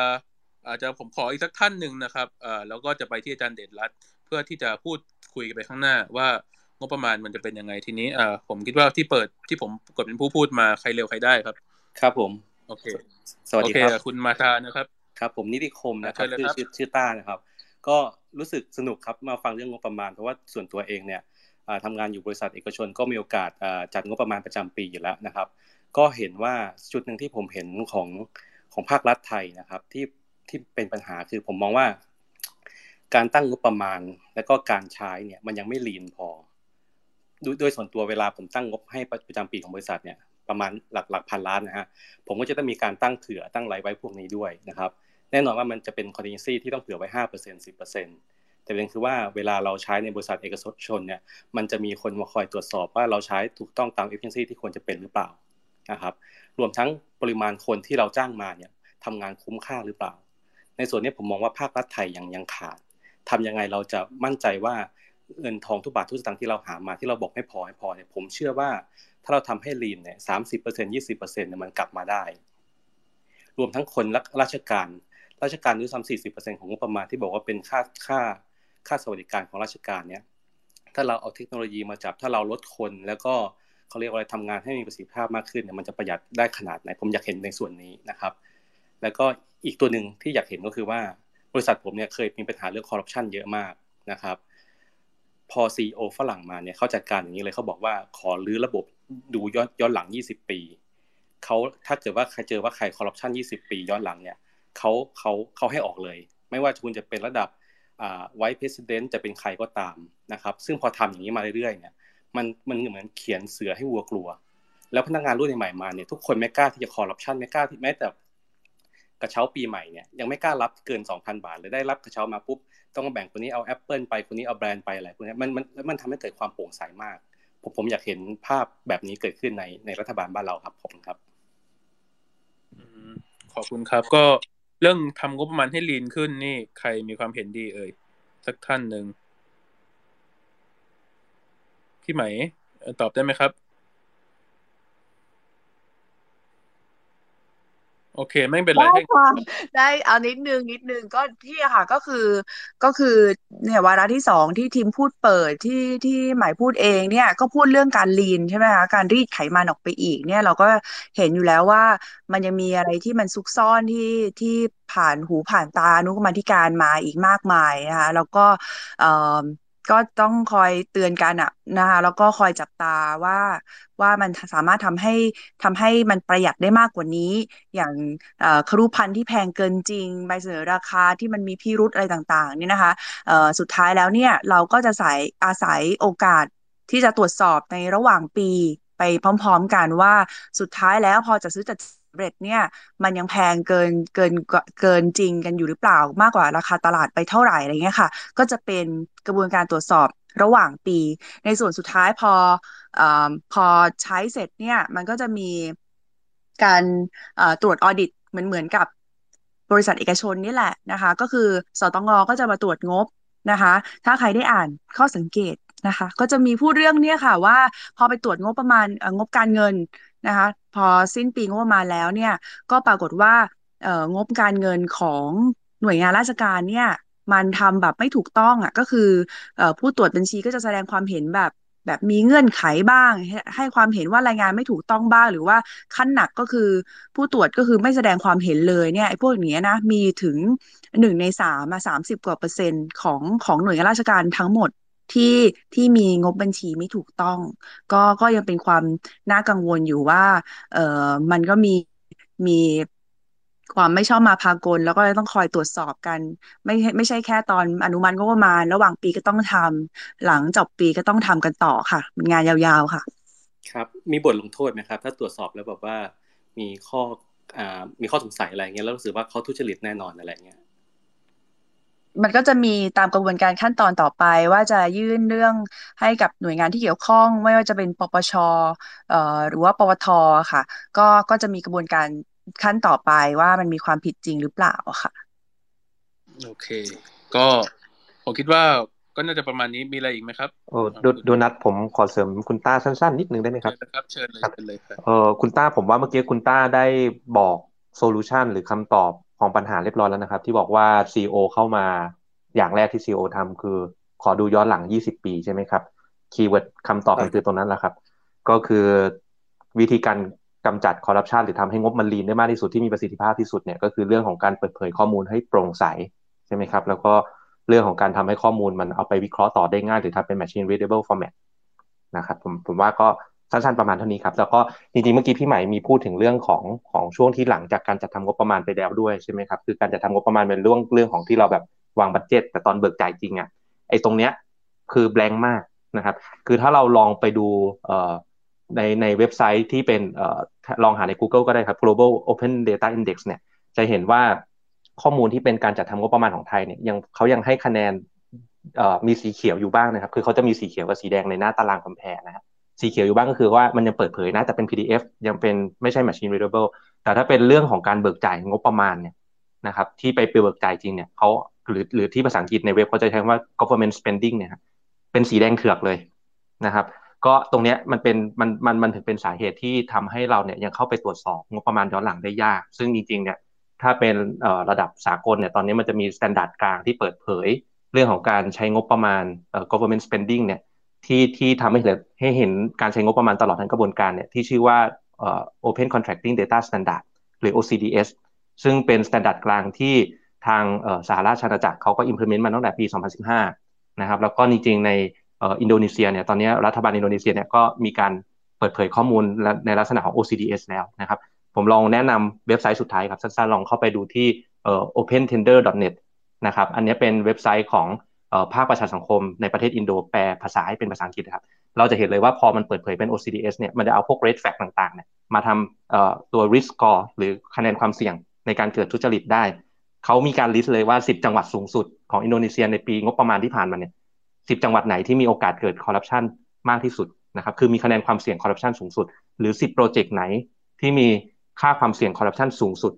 โดยการดูแฟลกต่างๆนะครับ ก็เดี๋ยวลองเข้าไปดูในนั้นเพิ่มเติมมันก็จะมีแฟลกหลายประเภทอยู่ครับ ขอบคุณครับอยากเห็นในไทยนะอยากเห็นในไทยไม่รู้กี่ปีจะได้ดู ครับ ขอบคุณพี่เท้งมากครับที่ก็เป็นข้อมูลที่น่าสนใจมากเลยครับ แล้วก็ค่อนข้างผมคิดว่ามีประโยชน์เนาะแล้วก็แถมอีกอย่างหนึ่งว่าพี่เท้งนี่ความจริงสสเขตนะครับ ซึ่งเขตบางแคแล้วก็รู้สึกบางแคนี่คือที่แรกๆในประเทศใช่ไหมที่เอา ATK มาใช้แบบ มาใช้ในการตรวจเชิงลุกหาผู้ติดเชื้อ ให้กับคนที่ตรวจคนที่ป่วยโควิด ในชุมชนนะครับ ก็ไทยอินขายของนิดนึงนะครับทีนี้ผมอยากจะไปถึงมองเราพูดถึงปัญหาในอดีตกันมาเยอะมาก แล้วเราอยากจะแบบชวนมองไปข้างหน้าว่าเฮ้ย ถ้าเกิดว่ามันมีปัญหาเป็นอย่างเงี้ย เรารู้ว่าระบบงบประมาณแบบนี้มันไม่สามารถทำให้ประเทศเดินหน้าไปข้างหน้าได้ เราไม่สามเรารู้ว่าแบบระบบงบประมาณแบบนี้มันทำให้แบบเวลาตัดงบกันเป็นรายกลมเนี่ย งบสวัสดิการประชาชนอะ มันก็ถูกตัดหายเที่ยน ถูกตัดตามสัดส่วนที่จะอยากลด แต่ว่างบที่แบบเป็นงบสิ้นเปลืองงบประจำตัดไม่ได้ เราก็เลยอยากให้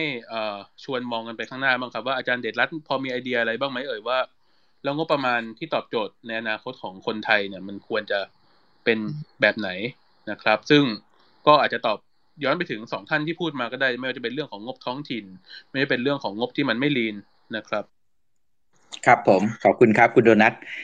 ก่อนอื่นเดี๋ยวขออนุญาตแนะนำตัวนิดนึงนะครับ ผมเดชรัตน์สุกำเนิดเนี่ยนะฮะอดีตเนี่ยผมทำงานอยู่ที่มหาวิทยาลัยเกษตรศาสตร์นะครับ ตอนนี้ผมเข้ามาร่วมกับพรรคก้าวไกล มารับหน้าที่เป็นหน่วยงานที่ชื่อว่า Think First Center นะครับ ศูนย์นโยบายเพื่ออนาคตนะครับทำหน้าที่ในการที่จะรับโจทย์มาจากพรรคนะครับว่าอย่างเช่น ให้มาคำนวณหาซิว่าแนวทางนโยบายต่อไปในอนาคตควรจะเป็นยังไง งบประมาณต่อไปในอนาคตควรจะเป็นอย่างไรนะครับอันนี้ก็คือทำหน้าที่คล้าย ๆ กับฝ่ายวิชาการนะครับของพรรคก้าวไกลนะครับ อันนี้คือภารกิจหน้าที่ของผมนะครับ ซึ่งประเด็นที่เราคุยกันวันนี้ก็เป็นภารกิจหนึ่งที่พรรคมอบหมายว่าพรรคไม่ได้ต้องการเพียงแค่ comment นะวิจารณ์สิ่งที่รัฐบาลทำมานะครับ ซึ่งเราก็คงทราบว่ามันไม่ค่อยดีเลย ไม่ค่อย work เนาะแต่ว่าสิ่งที่พรรคเนี่ยอยากจะทำด้วยก็คือการที่จะมองว่าแล้วถ้าพรรคเนี่ยได้เป็นรัฐบาลเนี่ยนะครับ แนวทางของงบประมาณของพรรคเก้าไกลเนี่ยนะฮะรัฐบาลที่มีพรรคเก้าไกลเป็นแกนนำเนี่ยมันจะมีหน้าตาเป็นอย่างไรนะครับ ซึ่งผมก็ขอเริ่มต้นจากโจทย์ที่พวกเราคุยกันอยู่เมื่อสักครู่นี้เลยนะครับ โจทย์แรกที่เรามองก็คือว่าเรื่องสวัสดิการของประชาชนนี่แหละครับ จะเป็นตัวแรกเลยที่เราจะต้องแก้ไขนะครับ อย่างที่หลาย ๆ ท่านเนี่ยได้พูดไปว่าเวลาที่เขาตัดงบเนี่ยนะครับเขาก็จะตัดงบของสวัสดิการประชาชน ทั้งที่เป็นปีที่ประชาชนเนี่ยเดือดร้อนอย่างหนักเลยจากโควิด -19 เนี่ยนะครับ แต่เขาก็ตัดนะครับที่มันเป็นอย่างนี้ก็เพราะว่าการตัดเนี่ยมันกระจายอยู่ในหมวดต่างๆ บางทีซ่อนไว้ ในหน่วยงาน อย่างกรณีงบเบี้ยยังชีพผู้สูงอายุเนี่ยก็ไปซ่อนไว้อยู่ในเงินอุดหนุนที่ให้กับองค์การปกครองส่วนท้องถิ่นแบบนี้เป็นต้นนะครับ เพราะฉะนั้นแนวทางแรกของพรรคก้าวไกลนะครับ ก็คือจะมีการจัดหมวดสวัสดิการท่วนหน้าสำหรับประชาชนเนี่ยแยกไว้เป็นหมวดเฉพาะเลยครับ เงินหมวดนี้นะครับจะเป็นหมวดที่ลงไปถึงพี่น้องประชาชนโดยตรงเท่านั้น ไม่ว่าจะเป็น เบี้ยยังชีพผู้สูงอายุ หรือต่อไปจะพัฒนาเป็นบำนาญผู้สูงอายุ ไม่ว่าจะเป็นเงินอุดหนุนเด็กเล็ก ซึ่งเราก็เรียกร้องให้มีการเป็นเงินอุดหนุนเด็กเล็ก แบบทั่วหน้า ไม่ว่าจะเป็นหลักประกันสุขภาพแบบทั่วหน้า ไม่ว่าจะเป็นประกันสังคม ทั้งหมดเนี่ยครับจะอยู่ในหมวดเดียวกัน ประชาชนดูหมวดนี้หมวดเดียว รู้เลยว่าตัวเองเนี่ยนะครับได้รับงบประมาณโดยรวมก่อนนะ เบื้องต้นก่อนโดยรวมเนี่ยในแง่สวัสดิการเนี่ย เพิ่มขึ้นน้อยลงอย่างไรนะครับ สามารถที่จะเข้ามาเช็คตรงนี้ได้เลย และก็ในในรายย่อยๆ ก็สามารถมาดูได้ว่าสวัสดิการด้านไหนที่เพิ่มขึ้น สวัสดิการด้านไหนที่เพิ่มขึ้นน้อย สวัสดิการด้านไหนที่ลดลงสมมติสมมตินะฮะถ้ามีการลดลง ก็สามารถเช็คได้ที่จุดเดียวนะครับ ตรงนี้แหละครับจะเป็นจุดสำคัญที่ทำให้ประชาชนมีความรู้สึกว่างบประมาณเป็นของเขา เพราะว่ามันมาจากภาษีประชาชนนะครับ เพราะฉะนั้นมันต้องให้ประชาชนเห็นชัดๆ ว่าเงินที่ลงไปสู่เงินที่มาจากภาษีเนี่ยนะครับแล้วลงไปสู่ประชาชนโดยตรงเนี่ยมันคือเท่าไหร่นะครับ เพราะงั้นตรงนี้เนี่ยเป็นหัวใจสำคัญข้อแรก ซึ่งจริง ๆทำได้อยู่แล้วนะครับ ไม่ได้มีอะไรเปลี่ยนแปลงเพิ่มเติม เพียงแต่ว่าจัดหมวดมันใหม่ ให้เห็นได้ชัดๆเลยนะครับว่างบตรงนี้ลงไปถึงพี่น้องประชาชนโดยตรงนะครับ อย่างไรก็ดีอย่างที่ผมได้เกริ่นไว้ว่านอกเหนือจากว่ามันมีการจัดหมวดใหม่แล้ว ปีที่ผ่านมาเนี่ยโดนตัดไปเยอะนะครับงบประชาชนเนี่ยเหลืออยู่ประมาณสัก3ามแสนห้าหมื่นล้านบาทนะครับ น้อยกว่างบสวัสดิการของข้าราชการอีกนะครับ เพราะฉะนั้นเนี่ยปีสมมุติว่าเป็นปี 66 ที่พรรคก้าวไกลเนี่ยได้เป็นรัฐบาลและเป็นผู้จัดทำงบประมาณประจำปีเนี่ยนะครับ เราก็สตาร์ตตั้งต้นที่ประมาณ 5 0 0แสนล้านบาทนะครับ จากที่ปัจจุบันนั้นอยู่ที่ประมาณ 3 5 0 0 0 0 ล้านบาท นั่นก็คือประเด็นแรกนะครับ ก็คือมีหมวด สวัสดิการทั่วหน้าโดยตรงนะครับ ประเด็นที่สองก็คือว่าต่อเนื่องจากประเด็นแรกเลยว่าไอ้สวัสดิการของประชาชนเนี่ยส่วนหนึ่งเนี่ยมันฝากไว้อยู่ในงบขององค์กรปกครองส่วนท้องถิ่น เวลาเราพูดว่าฝากไว้อยู่ในงบองค์กรปกครองส่วนท้องถิ่นแปลว่าอะไรครับ แปลว่าจริงๆ เนี่ยเอาเราเอาเงินในก้อนนี้นะครับ ที่เป็นเบี้ยยังชีพผู้สูงอายุ เบี้ยคนพิการเป็นเงินสำหรับค่าอาหารกลางวันของนักเรียนเนี่ย ไป จ่ายผ่านท้องถิ่น แล้วทำให้มันเสมือนกับเป็นตัวเลขของงบประมาณส่วนท้องถิ่น ทั้งที่จริง ๆ แล้วท้องถิ่นเอาเงินไปใช้อะไรไม่ได้หรอกนอกจากเป็นทางผ่านไปให้กับประชาชน เพราะฉะนั้นเมื่อเราจัดหมวดใหม่มาแล้ว เราไม่จำเป็นต้องฝากท้องถิ่นอีกนะครับ เงินส่วนนี้ครับที่มันเป็นตัวเลขเนาะเป็นแต่ตัวเลขเนาะไม่ใช่เป็นเงินจริง ๆ เนี่ยนะครับ มันก็จะลดลงไป เพราะฉะนั้นเราก็จะเติมเงินตรงนี้ครับที่ทำให้ท้องถิ่นเนี่ย ตัวเลขเนี่ยได้เท่าเดิมแต่ได้ใช้เงินจริง ๆ เพราะว่าไอ้งบที่ลงไปถึงประชาชนจริง ๆ นั้น มันถูกจัดแยกหมวดไว้เรียบร้อยแล้วนะครับ ตรงนี้อีกประมาณ1นึ่งแสนแปดหมื่นล้านบาทนะครับ ที่ตอนนี้เราไปเราไปเหมือนกับเราไปกักท้องถิ่นเอาไว้นะครับ เรากักไว้ประมาณ 70%ของเงินอุดหนุนทั้งทั้งหมดนะเงินอุดหนุนทั่วไปทั้งหมดที่ลงไปถึงท้องถิ่นนะครับ เพราะงั้นเมื่อเราแยกหมวดสวัสดิการชัดเจน เงินอุดหนุน ส่วนของท้องถิ่นก็จะเพิ่มมากขึ้นตามไปด้วยนะครับ อันนี้คือประเด็นที่ 2 นอกจากนั้นเนี่ยเงินอุดหนุนส่วนของท้องถิ่นเนี่ยเรายังเพิ่มขึ้นมาอีกจากงบ ซึ่งตอนนี้รัฐบาลเนี่ยเขาจัดลงไปที่จังหวัดแล้วก็กลุ่มจังหวัด ซึ่งก็คือให้หน่วยราชการส่วนภูมิภาคเนี่ยก็คือหน่วยงานราชการนี่แหละ แต่ว่าเป็นของจังหวัดเนี่ยเป็นผู้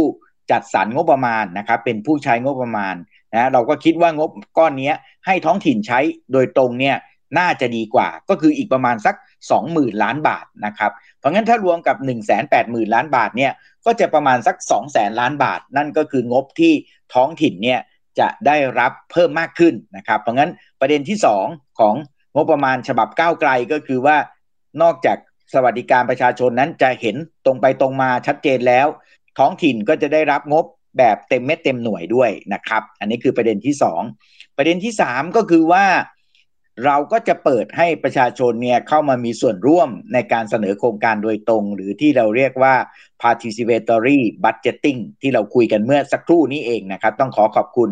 สสเท้งนะครับ ที่ช่วยเล่าให้เราฟังโดยละเอียดเลยนะครับ ตอนนี้ผมได้เห็นในหลายประเทศเขาก็ได้มีการเริ่มต้นแล้ว อย่างเช่นสเปนที่สสเท้งได้พูดไปเรียบร้อยแล้วนะครับ แล้วเราก็ยังมีประเทศอื่น ๆ อีก อย่างเช่นกรุงปารีสก็มีการกำหนดวงเงินไว้ประมาณ 5%ของงบประมาณทั้งหมดนะครับ เพราะฉะนั้นสมมุติว่าพรรคเก้าไกลได้เป็นรัฐบาลแล้วนะครับ จุดเริ่มต้นของเราเนี่ยเราคิดว่าจะสตาร์ทหนึ่งเปอร์เซ็นของงบประมาณทั้งหมดนะครับ ไม่ใช่หนึ่งเปอร์เซ็นของงบลงทุนหนึ่งเปอร์เซ็นของงบประมาณทั้งหมด ก็จะตกอยู่ประมาณสักสามหมื่นล้านบาทนะครับในปีแรก และหลังจากนั้นเนี่ยเราก็จะ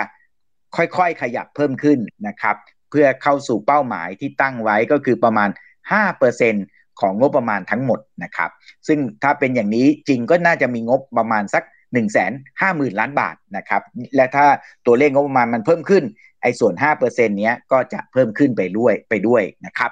ท่านี้ไอการที่เราเริ่มต้นจาก 1%ที่จะดูดูบางท่านอาจจะบอกว่ามันน้อยไปไหม แต่ 30,000 ล้านบาทเนี่ยไม่น้อยนะครับ แล้วก็เราก็จะได้ทดลองดำเนินการในลักษณะที่ ทำให้เกิดความชัดเจนว่าการลงคะแนนเสียงนะการออกความเห็นในระบบดิจิตอลเนี่ยทำยังไง ขณะเดียวกันเราก็จะต้องระมัดระวังไม่ให้ไปตกหลุมพรางของกลไกราชการที่ไปสู่การจัดซื้อจัดจ้างในลักษณะที่ผิดวัตถุประสงค์ของการมีส่วนร่วมของประชาชน เพราะงั้นผมคิดว่าเริ่มต้นจากเล็กๆก่อนนะครับ แล้วก็ขยับขึ้นทีละเปอร์เซ็นต์นะครับ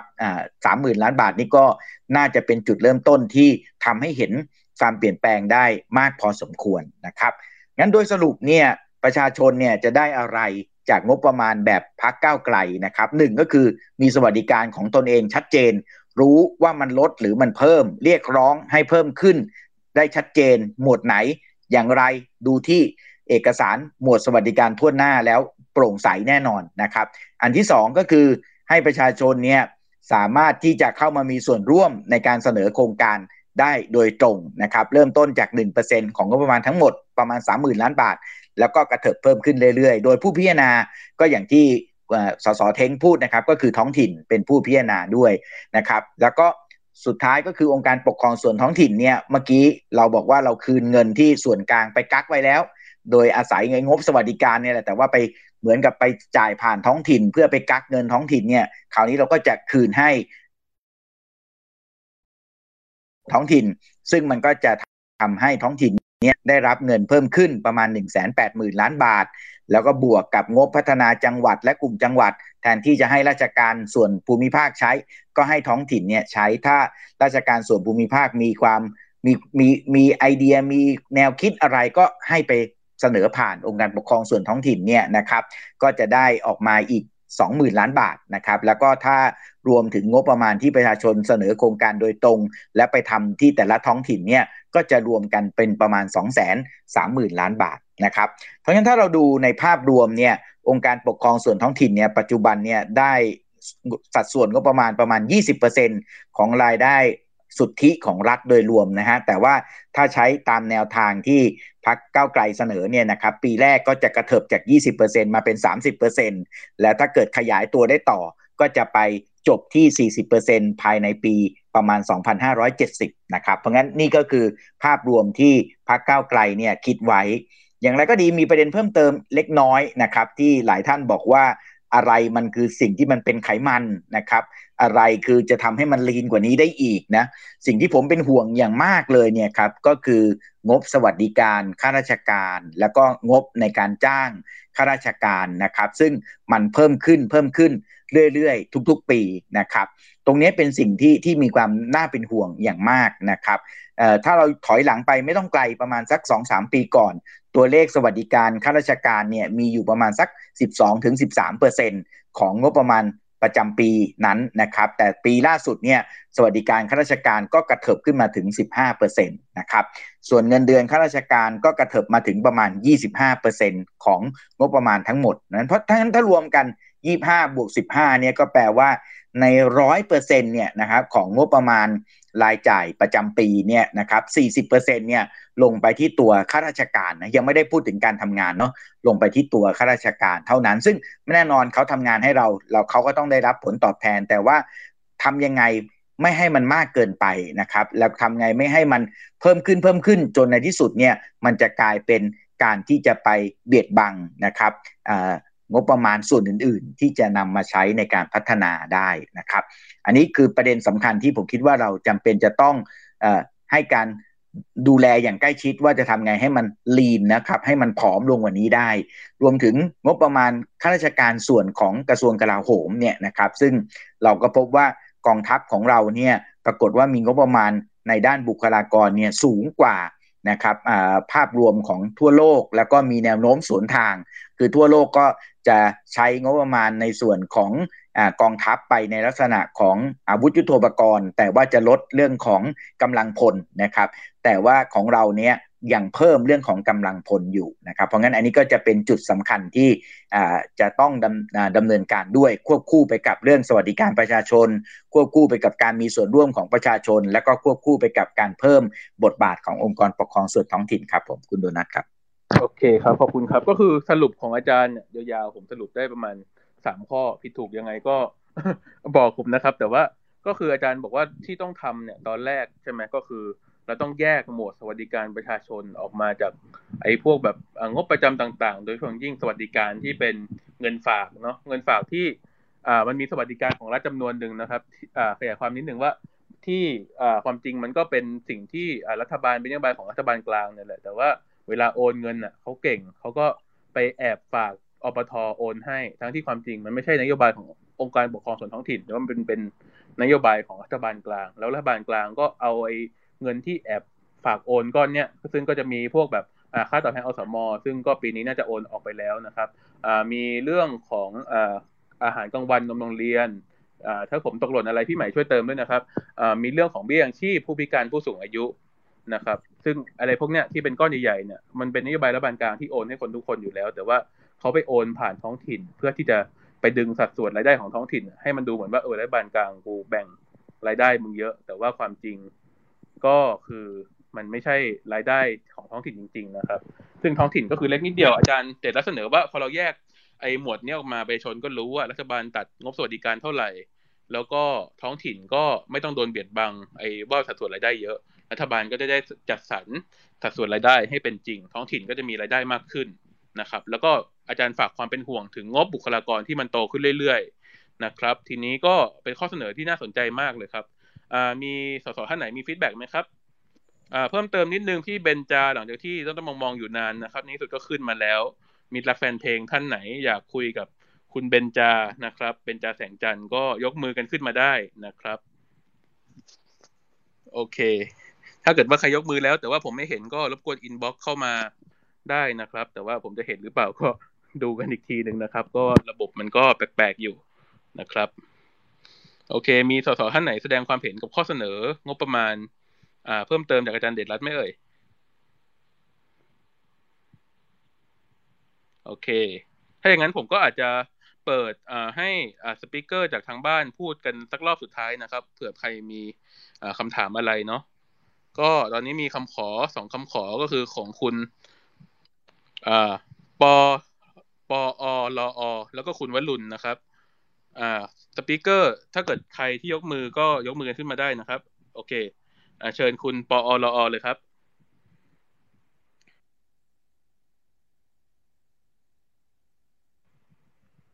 ฮัลโหล ฮัลโหล ไม่ได้ยินเสียงเลยครับ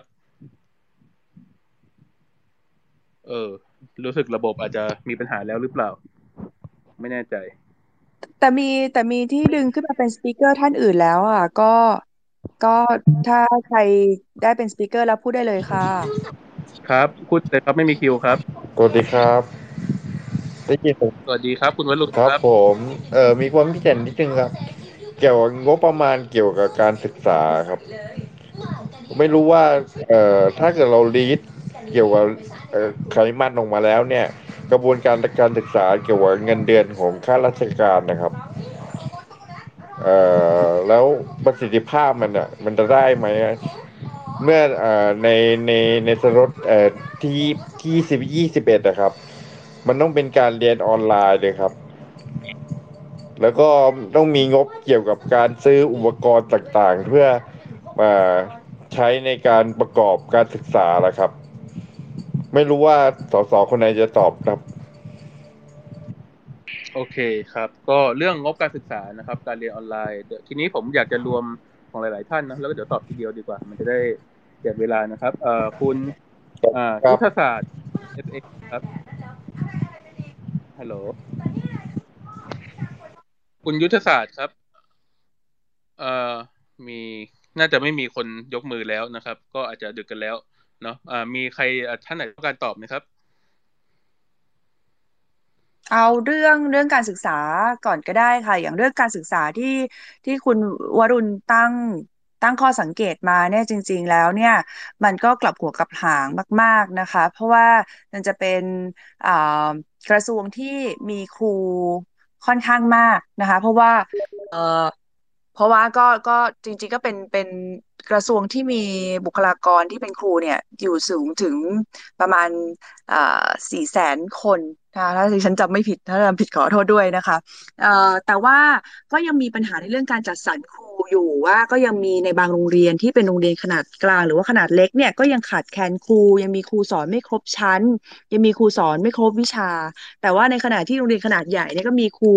ล้นเกินนะคะ แต่ว่าก็ไม่ได้มีการเกลี่ยได้อย่างเต็มที่นะคะเนื่องมาจากว่าการโยกย้ายครูเนี่ยต้องอาศัยตามความสมัครใจเท่านั้น ก็เลยจะเป็นปัญหาที่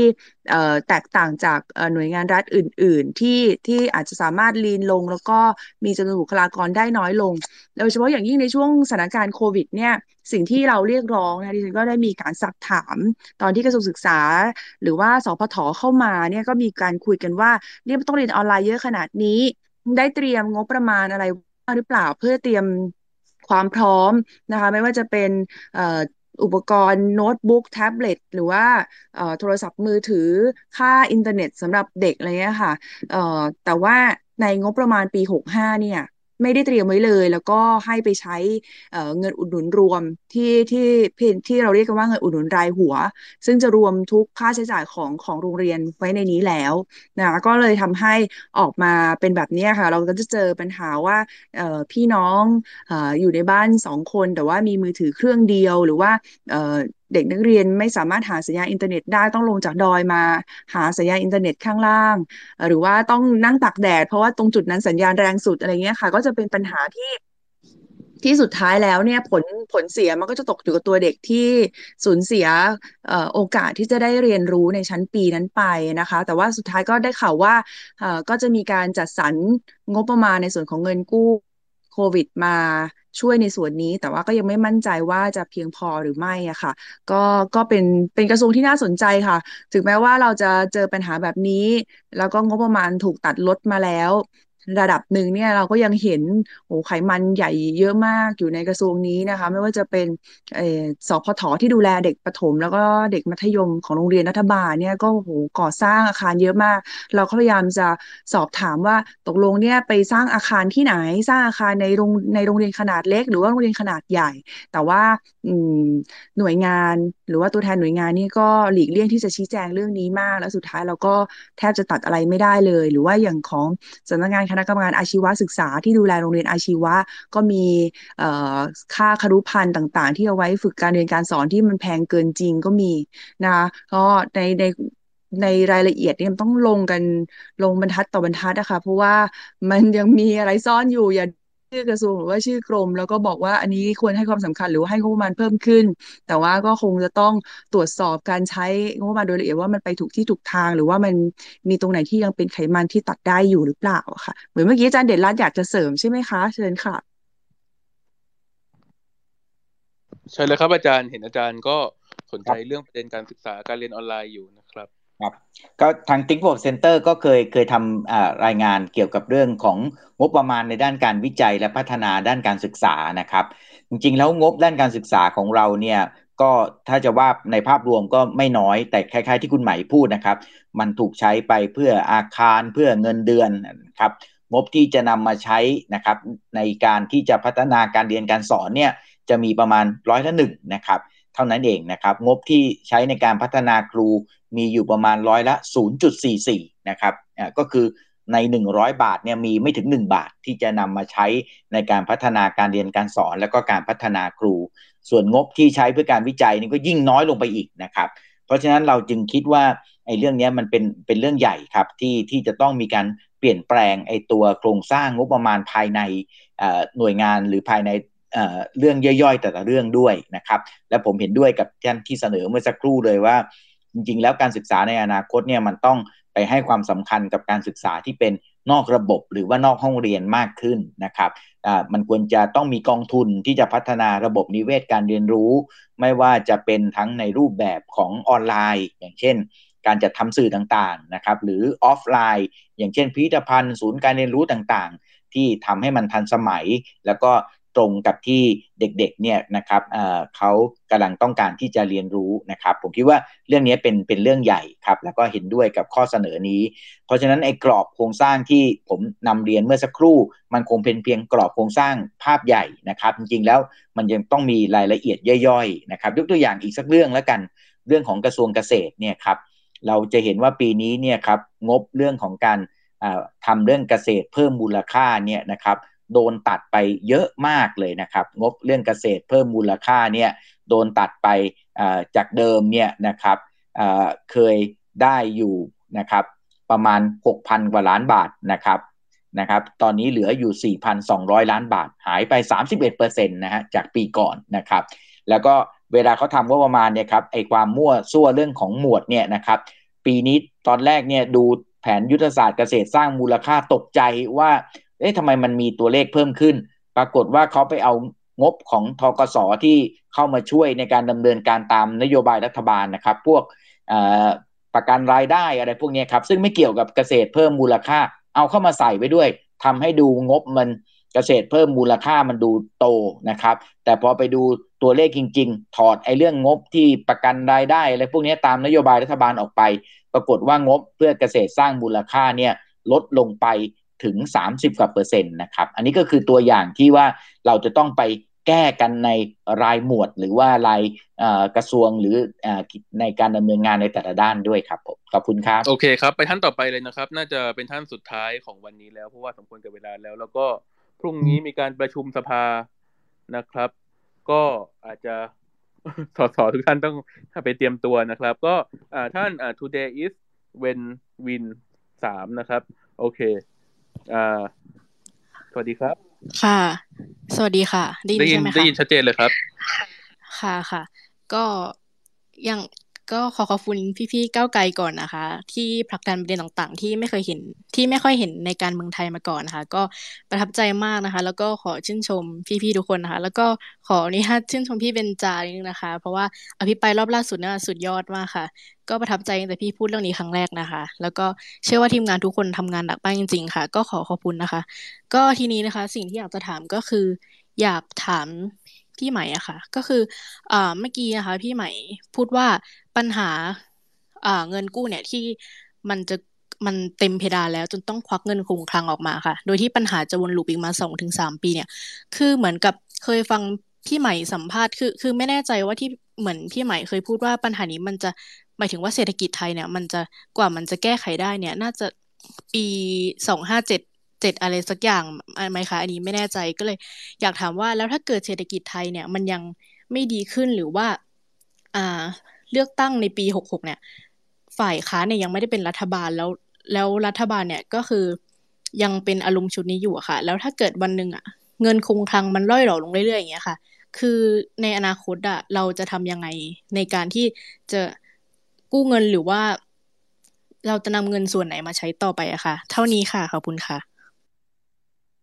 โอเคครับจะเอายังไงดีถ้าเกิดอันนี้แล้วก็ความจริงมีอีกเรื่องหนึ่งอะเดี๋ยวจะปินเดี๋ยวทิ้งท้ายแล้วกันเนาะเรื่อง พี่เบนจาโอเค พี่ไหมก่อนเลยครับ ค่ะ ก็จากที่พี่ปายในวาระหนึ่งไปแล้วใช่ไหมคะว่ามันเป็นกฎมาว่ามันมีปัญหาในเรื่องกฎหมายเรื่องของเพดานชดเชยเงินกู้แบบนี้นะคะ แล้วก็ในในห้องงบเนี่ยก็ได้เจอกับสำนักงบประมาณเจอกับสำนักบริหารหนี้สาธารณะสำนักงานเศรษฐกิจการคลังก็ก็ก็ก็ได้คุยได้คุยกับกับ เจ้าหน้าที่ของหน่วยงานเนี่ยเขาก็ยืนยันว่าเออเป็นเรื่องจริง แล้วก็จะกำลังจะมีการแก้ไขกฎหมายตรงนี้อยู่นะคะ เพราะว่าจะให้เป็นไปอย่างนี้ต่อไปเรื่อยๆ เนี่ยก็คงเป็นไปไม่ได้ เพราะว่ารายได้มันจัดเก็บได้ลดลง มันก็มันก็เป็นเพราะว่าเศรษฐกิจ ที่มันตกต่ำเนาะมาจากปัญหาโควิด มันไม่ใช่ความผิดของใครเลยแต่อาจจะเป็นความผิดของของประยุทธ์ด้วยที่ที่ไม่สามารถพยุงเศรษฐกิจได้ แล้วทำให้รายได้ของคนเอ่อร่อยหรอไปเรื่อยๆ โดยที่ไม่ได้มีการเยียวยาใช่ไหมเออแต่ว่าปัญหามันจะไปเรื่อยๆอะถึงแม้ว่าเศรษฐกิจจะกลับมาแล้วนะ แต่ว่าด้วยความที่เอ่อภาษีภาษีของบริษัท หรือว่าภาษีเงินได้นิติบุคคลเนี่ยมันสามารถหักผลขาดทุน ไปไปข้างหน้าได้อะก็คือเขาเรียกว่า loss carry forward ก็คือสมมุติว่าขาดทุนปีนี้ไปไปหนึ่งล้านเนี่ยมันก็เอาหนึ่งล้านเนี่ยไปลบออกจากกำไรปีต่อๆไปได้อีก ดังนั้นภาวะทางการคลังแบบเนี้ยมันจะไปอีกไปเป็นแบบนี้ไปอีกข้างหน้าอีกอย่างน้อย 4 ปีจากผลของการรายได้ของบริษัทที่ตกต่ำในปีนี้อย่างเงี้ยค่ะ มันก็ก็เลยเขาก็เห็นปัญหาละเห็นปัญหาตรงกับเรา แล้วก็น่าจะพยายามที่จะผลักดันการแก้ไขกฎ อยู่เดี๋ยวก็คงจะต้องเข้ามาในสภา แต่ว่า to be fair นะคะ เพราะว่าเศรษฐกิจมันเป็นแบบนี้ ทั่วประเทศเอ้ยทั่วประเทศทั่วโลกเนี่ยก็ก็ต้องทุ่มเงินรัฐบาลต่างๆ ก็ต้องทุ่มเงินลงมานะคะอยากยืมคำพูดของผู้ว่าการธนาคารแห่งประเทศไทยมานิดนึงอะว่ามันต้องถมหลุมรายได้ของประชาชนก่อนอะนะถึงแม้ว่ามันจะต้องเป็น เป็นรายจ่ายของภาครัฐก็ตาม หรือว่ามันจะกลายมาเป็นหนี้เพราะว่าต้องทำตรงนี้ก่อน ไม่อย่างนั้นเนี่ย พอถึงเวลาที่ประเทศจะฟื้นจริงแล้วมันก็ฟื้นไม่ได้อะอย่างที่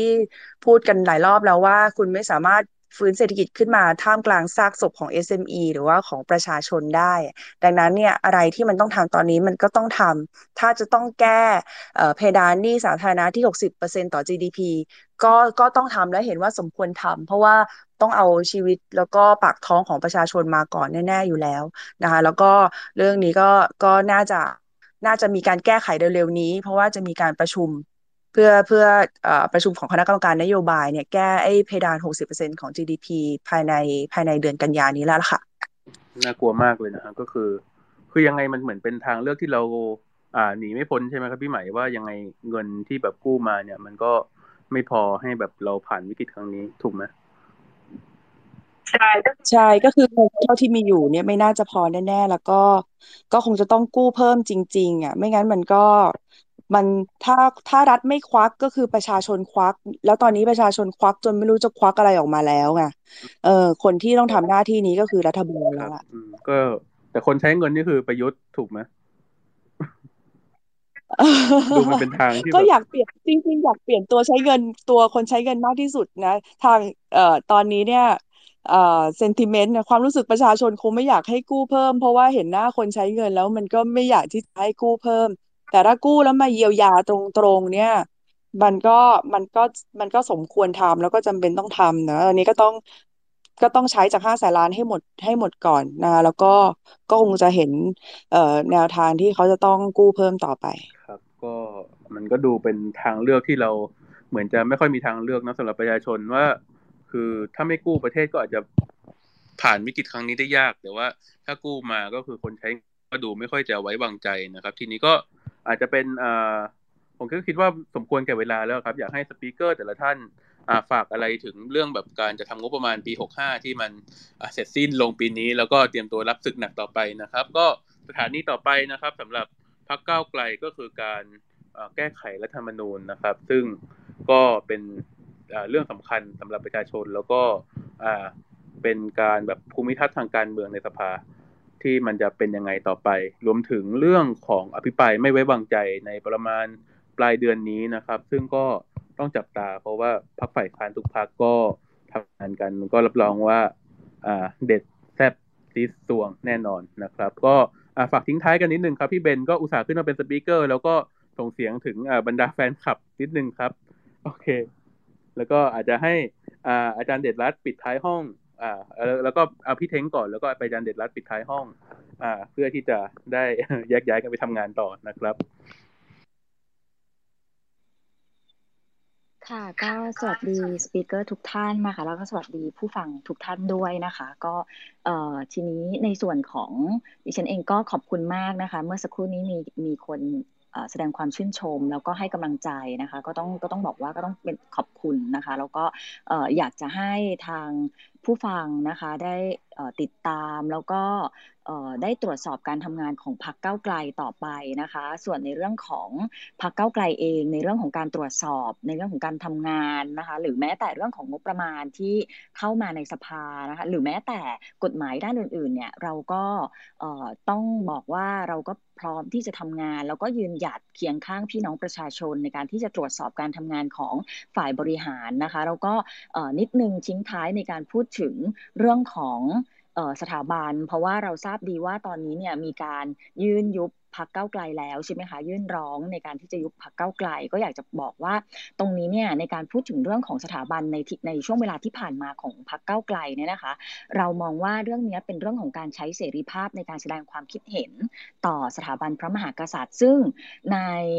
เวทีโลกหรือแม้แต่ในประเทศที่มีประชาธิปไตยอย่างแท้จริงเนี่ยนะคะ สามารถพูดถึงเรื่องนี้ได้อย่างเป็นเรื่องปกติมากนะคะ แล้วก็ก็ต้องบอกว่า เราอยากจะสิ่งที่เราเสนอนะคะ เรามองว่ามันตัวบทกฎหมายของ ที่ใช้เกี่ยวข้องกับสถาบันพระมหากษัตริย์เนี่ยมันมีโครงสร้างในการบังคับใช้ที่มันกระทบต่อสิทธิขั้นพื้นฐานของพี่น้องประชาชนด้วย ไม่ว่าจะเป็นมาตรา1นึถึงสหรือว่าในเรื่องของพรบจัดระเบียบบริหารราชการส่วนพระองค์ที่ที่เกิดขึ้นมาใหม่ด้วย ซึ่งเรื่องนี้เนี่ยเราแน่นอนในโอกาสหน้าพักเก้าไกลจะต้องมีการเสนอให้ทบทวนกฎหมายตัวนี้ แล้วก็ยังยืนยันว่าสิ่งที่พักเก้าไกลทำไม่ได้เป็นการล้มล้างการปกครองแต่อย่างใด ราะว่าก็ต้องยอมรับว่าในตลอดชีวิตช่วงชีวิตที่ผ่านมานะคะ ก็ไม่เคยเห็นมีการแก้กฎหมายใด ๆ เพื่อเป็นการล้มล้างการปกครองอยู่แล้ว ก็จะเห็นมีอย่างเดียวก็คือการรัฐประหารในช่วงเวลาที่ผ่านมาเนี่ยคือการล้มล้างการปกครองใช่ไหมคะแล้วก็ไม่เคยได้ ไม่เคยได้เข้าสู่กระบวนการทางกฎหมายแต่อย่างใดนะคะแล้วเราก็ยืนยันเรื่องนี้ว่าการแก้กฎหมาย หรือหน้าที่ของเราในฐานะฝ่ายนิติบัญญัติเนี่ยเป็นการทำในในฐานะที่เรา มันเป็นฐานะที่เราสามารถทำได้อยู่แล้วนะคะ แล้วก็เรื่องนี้เนี่ยแม้แต่ในเรื่องของพรบที่เราต้องการที่จะทบทวน ก็คือพรบจัดระเบียบราชการส่วนพระองค์เนี่ยก็เป็นการที่ต้องการที่จะคุ้มครองพระเกียรติยศของสถาบันพระมหากษัตริย์ เพื่อให้ปรับปรุงแล้วก็ให้เข้ากับยุคสมัยด้วยนะคะ แล้วก็เรื่องนี้ก็อาจจะฝากไว้กับกับพี่น้องแล้วก็ พี่น้องประชาชนทุกคน แล้วก็คนที่เป็นผู้ฟังอยู่ในขณะนี้ด้วยค่ะ ก็น่าจะมีฝากไว้ประมาณนี้ แล้วก็ขอบคุณทุกท่านที่ติดตามเราค่ะ ขอบคุณมากค่ะ ครับขอบคุณพี่เบนครับ พี่เท้งอะไรทิ้งท้ายนิดเล็กน้อยครับครับก็จริงๆเอ่อถ้าเป็นไปได้อยากจะให้สสหลาย ๆ ท่านที่อยู่ในห้องนี้มีโอกาสได้ขึ้นมาพูดนะครับ แต่ว่าเอ่อถ้าถ้าส่วนตัวผมเองผมคิดว่าขอให้กำลังใจกับ ประชาชนทุกคนนะครับ แล้วก็สสทุกคนที่โดยเฉพาะพี่เบนอย่างนี้ที่เป็นหนึ่งในคนที่ได้ตั้งหลักการไว้ให้มั่นในสภาผู้แทนราษฎรของเรานะครับ ว่าการตรวจสอบงบประมาณแผ่นดิน สามารถพูดได้ทุกอย่างต้องมีความโปร่งใสตรงไปตรงมา แล้วก็ผมอยากให้พวกเราช่วยกันยืนหยัดหลักการที่ว่าสภาควรจะเป็นที่ที่เราสามารถถกกันได้ทุกเรื่อง เป็นพื้นที่ปลอดภัยที่เราพูดได้ทุกเรื่องนะครับตราบใดที่มันเป็นเรื่องของการ ตรวจสอบเงินภาษีของประชาชนรวมถึงกฎหมายอื่น ๆด้วยนะครับ เราไม่ควรให้สภาของเราเนี่ยเป็นแบบต้องเซลฟ์เซนเซอร์ตัวเองอะ่ะถ้าถ้าสภาเซลฟ์เซนเซอร์ตัวเองเนี่ยผมนึกภาพไม่ออกเลยว่าภาคส่วนอื่น ๆ ในสังคมที่ไหนจะกล้าจะกล้าพูดเรื่องอะไรพวกนี้อีกบ้างนะครับ ก็ทิ้งไทยไว้ประมาณเท่านี้ครับขอบคุณครับแป๊บหนึ่งครับผมไทยอินขายของหน่อยก็คือพี่เท้งได้ทำไว้ดีมากเลยนะครับ เรื่องเทคโนโลยีเพื่อประชาชน การเอาเทคโนโลยีมาดิสลอฟการเมืองไม่ว่าจะเป็นการมีส่วนร่วมของประชาชน หรือว่าการจะทำงบประมาณนะครับ ซึ่งก็ทำไว้กับตลาดวิชาอนาคตใหม่ แล้วก็เผยแพร่ทางเพจของคณะก้าวหน้านะผมก็ได้รีทวิตไว้ในหน้านี้แล้วนะครับ ใครสนใจติดตามผลงานว่าเราจะใช้เทคโนโลยีมา disrupt กระบวนการทางการเมืองมา disrupt การทำงบประมาณได้อย่างไร ก็ฝากติดตามกันใน Common School นะครับของอพี่เท้ง นะครับ ทีนี้อาจารย์เดชรัตครับทิ้งท้ายสักเล็กน้อยครับ ก่อนที่เราจะปิดห้องครับ ครับก็ขอขอบคุณนะครับที่มาร่วมพูดคุยในวันนี้นะครับ แล้วก็ขอขอบคุณสสทุกๆทท่านเลยนะครับ ที่เอาจริงเอาจังกับเรื่องของการตรวจสอบงบประมาณนะครับ แล้วก็มอบโจทย์ที่ ท้าทายให้กับทาง Think First Center ของเราเนี่ยนะครับมาคิดต่อ เราก็จะนำเอาโจทย์ทั้งหลายเหล่านี้ไปไปคิดต่อนะครับ ในเดือนกันยายนเนี่ยสิ่งที่เราจะนำเสนอเนี่ยก็เป็นเรื่องเกี่ยวกับการพัฒนาสวัสดิการสำหรับผู้สูงอายุอย่างครบถ้วนนะครับ ครบถ้วนหมายถึงว่าทำยังไงที่ผู้สูงอายุจะได้รับสวัสดิการเพิ่มมากขึ้น ไม่ใช่เฉพาะในเรื่องของโควิด แต่ว่าในสถานการณ์อื่น ต่อไปข้างหน้าด้วย บวกกับเรื่องของการที่จะมีหลักประกันในเรื่องของการดูแลผู้สูงอายุระยะยาว หรือที่เราเรียกว่า long term care เนี่ยนะครับ แทนที่เราจะต้องลาออกมาดูแลคุณพ่อคุณแม่เนี่ยในอนาคตเนี่ยระบบที่จะ มาช่วยเราในการดูแลคุณพ่อคุณแม่ของเราเนี่ยจะเป็นอย่างไรนะครับ ก็ติดตามผลงานของพวกเราในเดือนกันยาต่อนะครับ แล้วก็มอบโจทย์มาให้กับพวกเราได้นะครับ ผ่านทางสสก็ได้หรือมาโดยตรงที่ Think Forward Center เลยก็ได้ครับ ขอบพระคุณมากครับโอเค ขอบคุณทุกท่านมากครับ วันนี้ก็อาจจะมีปัญหาขุกขัดทางด้านเทคโนโลยีนิดหน่อยนะครับ เพราะว่านี่เป็นครั้งแรกที่เราลงมาใน Twitter Space นะครับ แต่ว่าหวังว่าครั้งต่อๆไปเราจะมีโอกาส ได้ลงมาในนี้เรื่อยๆ แล้วก็อาจจะมีประเด็นที่หลากหลาย ได้พูดคุยกับผู้นำพรรคถ้าเกิดใครมีมีข้อแนะนำอะไรก็ retweet เรื่องไออาจจะเป็นโพสต์นี้ก็ได้นะครับของพรรคก้าวไกล แล้วก็แนะนำเรามาหรือส่งทาง inbox มานะครับว่าอยากคุยกับใครหรือว่าอยากคุยประเด็นอะไร ซึ่งวันนี้ก็ผมคิดว่าสมควรกับเวลาแล้วนะครับ ก็ อาจจะขอระเบิดห้องเพียงเท่านี้แล้วก็ขอบคุณผู้เข้าร่วมฟังแล้วก็ขอบคุณสสทุกท่านนะครับ ที่งานเยอะอยู่แล้ว แต่ว่าสละเวลามาให้เราในวันนี้ครับ ขอบคุณมากครับ ถ้าอยากรู้ว่าทำไมการเมืองถึงเป็นเรื่องใกล้ตัว อย่าลืมมากดติดตาม กด subscribe เพื่อรับฟังรายการของพวกเราได้ที่ YouTube Apple Podcast Spotify หรือช่องทางอื่น ๆ ที่ทุกท่านสะดวกอย่างจูฟก็ได้นะครับสำหรับใครที่ต้องการติดตามการทำงานของพวกเราสองคนอย่างใกล้ชิด เพื่อทำให้การเมืองกลายเป็นเรื่องใกล้ตัวมากขึ้น ก็เข้าไปกดไลค์กดติดตามแฟนเพจของพวกเราได้ที่สสเทงนัตพงษ์เลืองบรรยาวุฒิและสสเติ้ลวรภพวิริยโรธ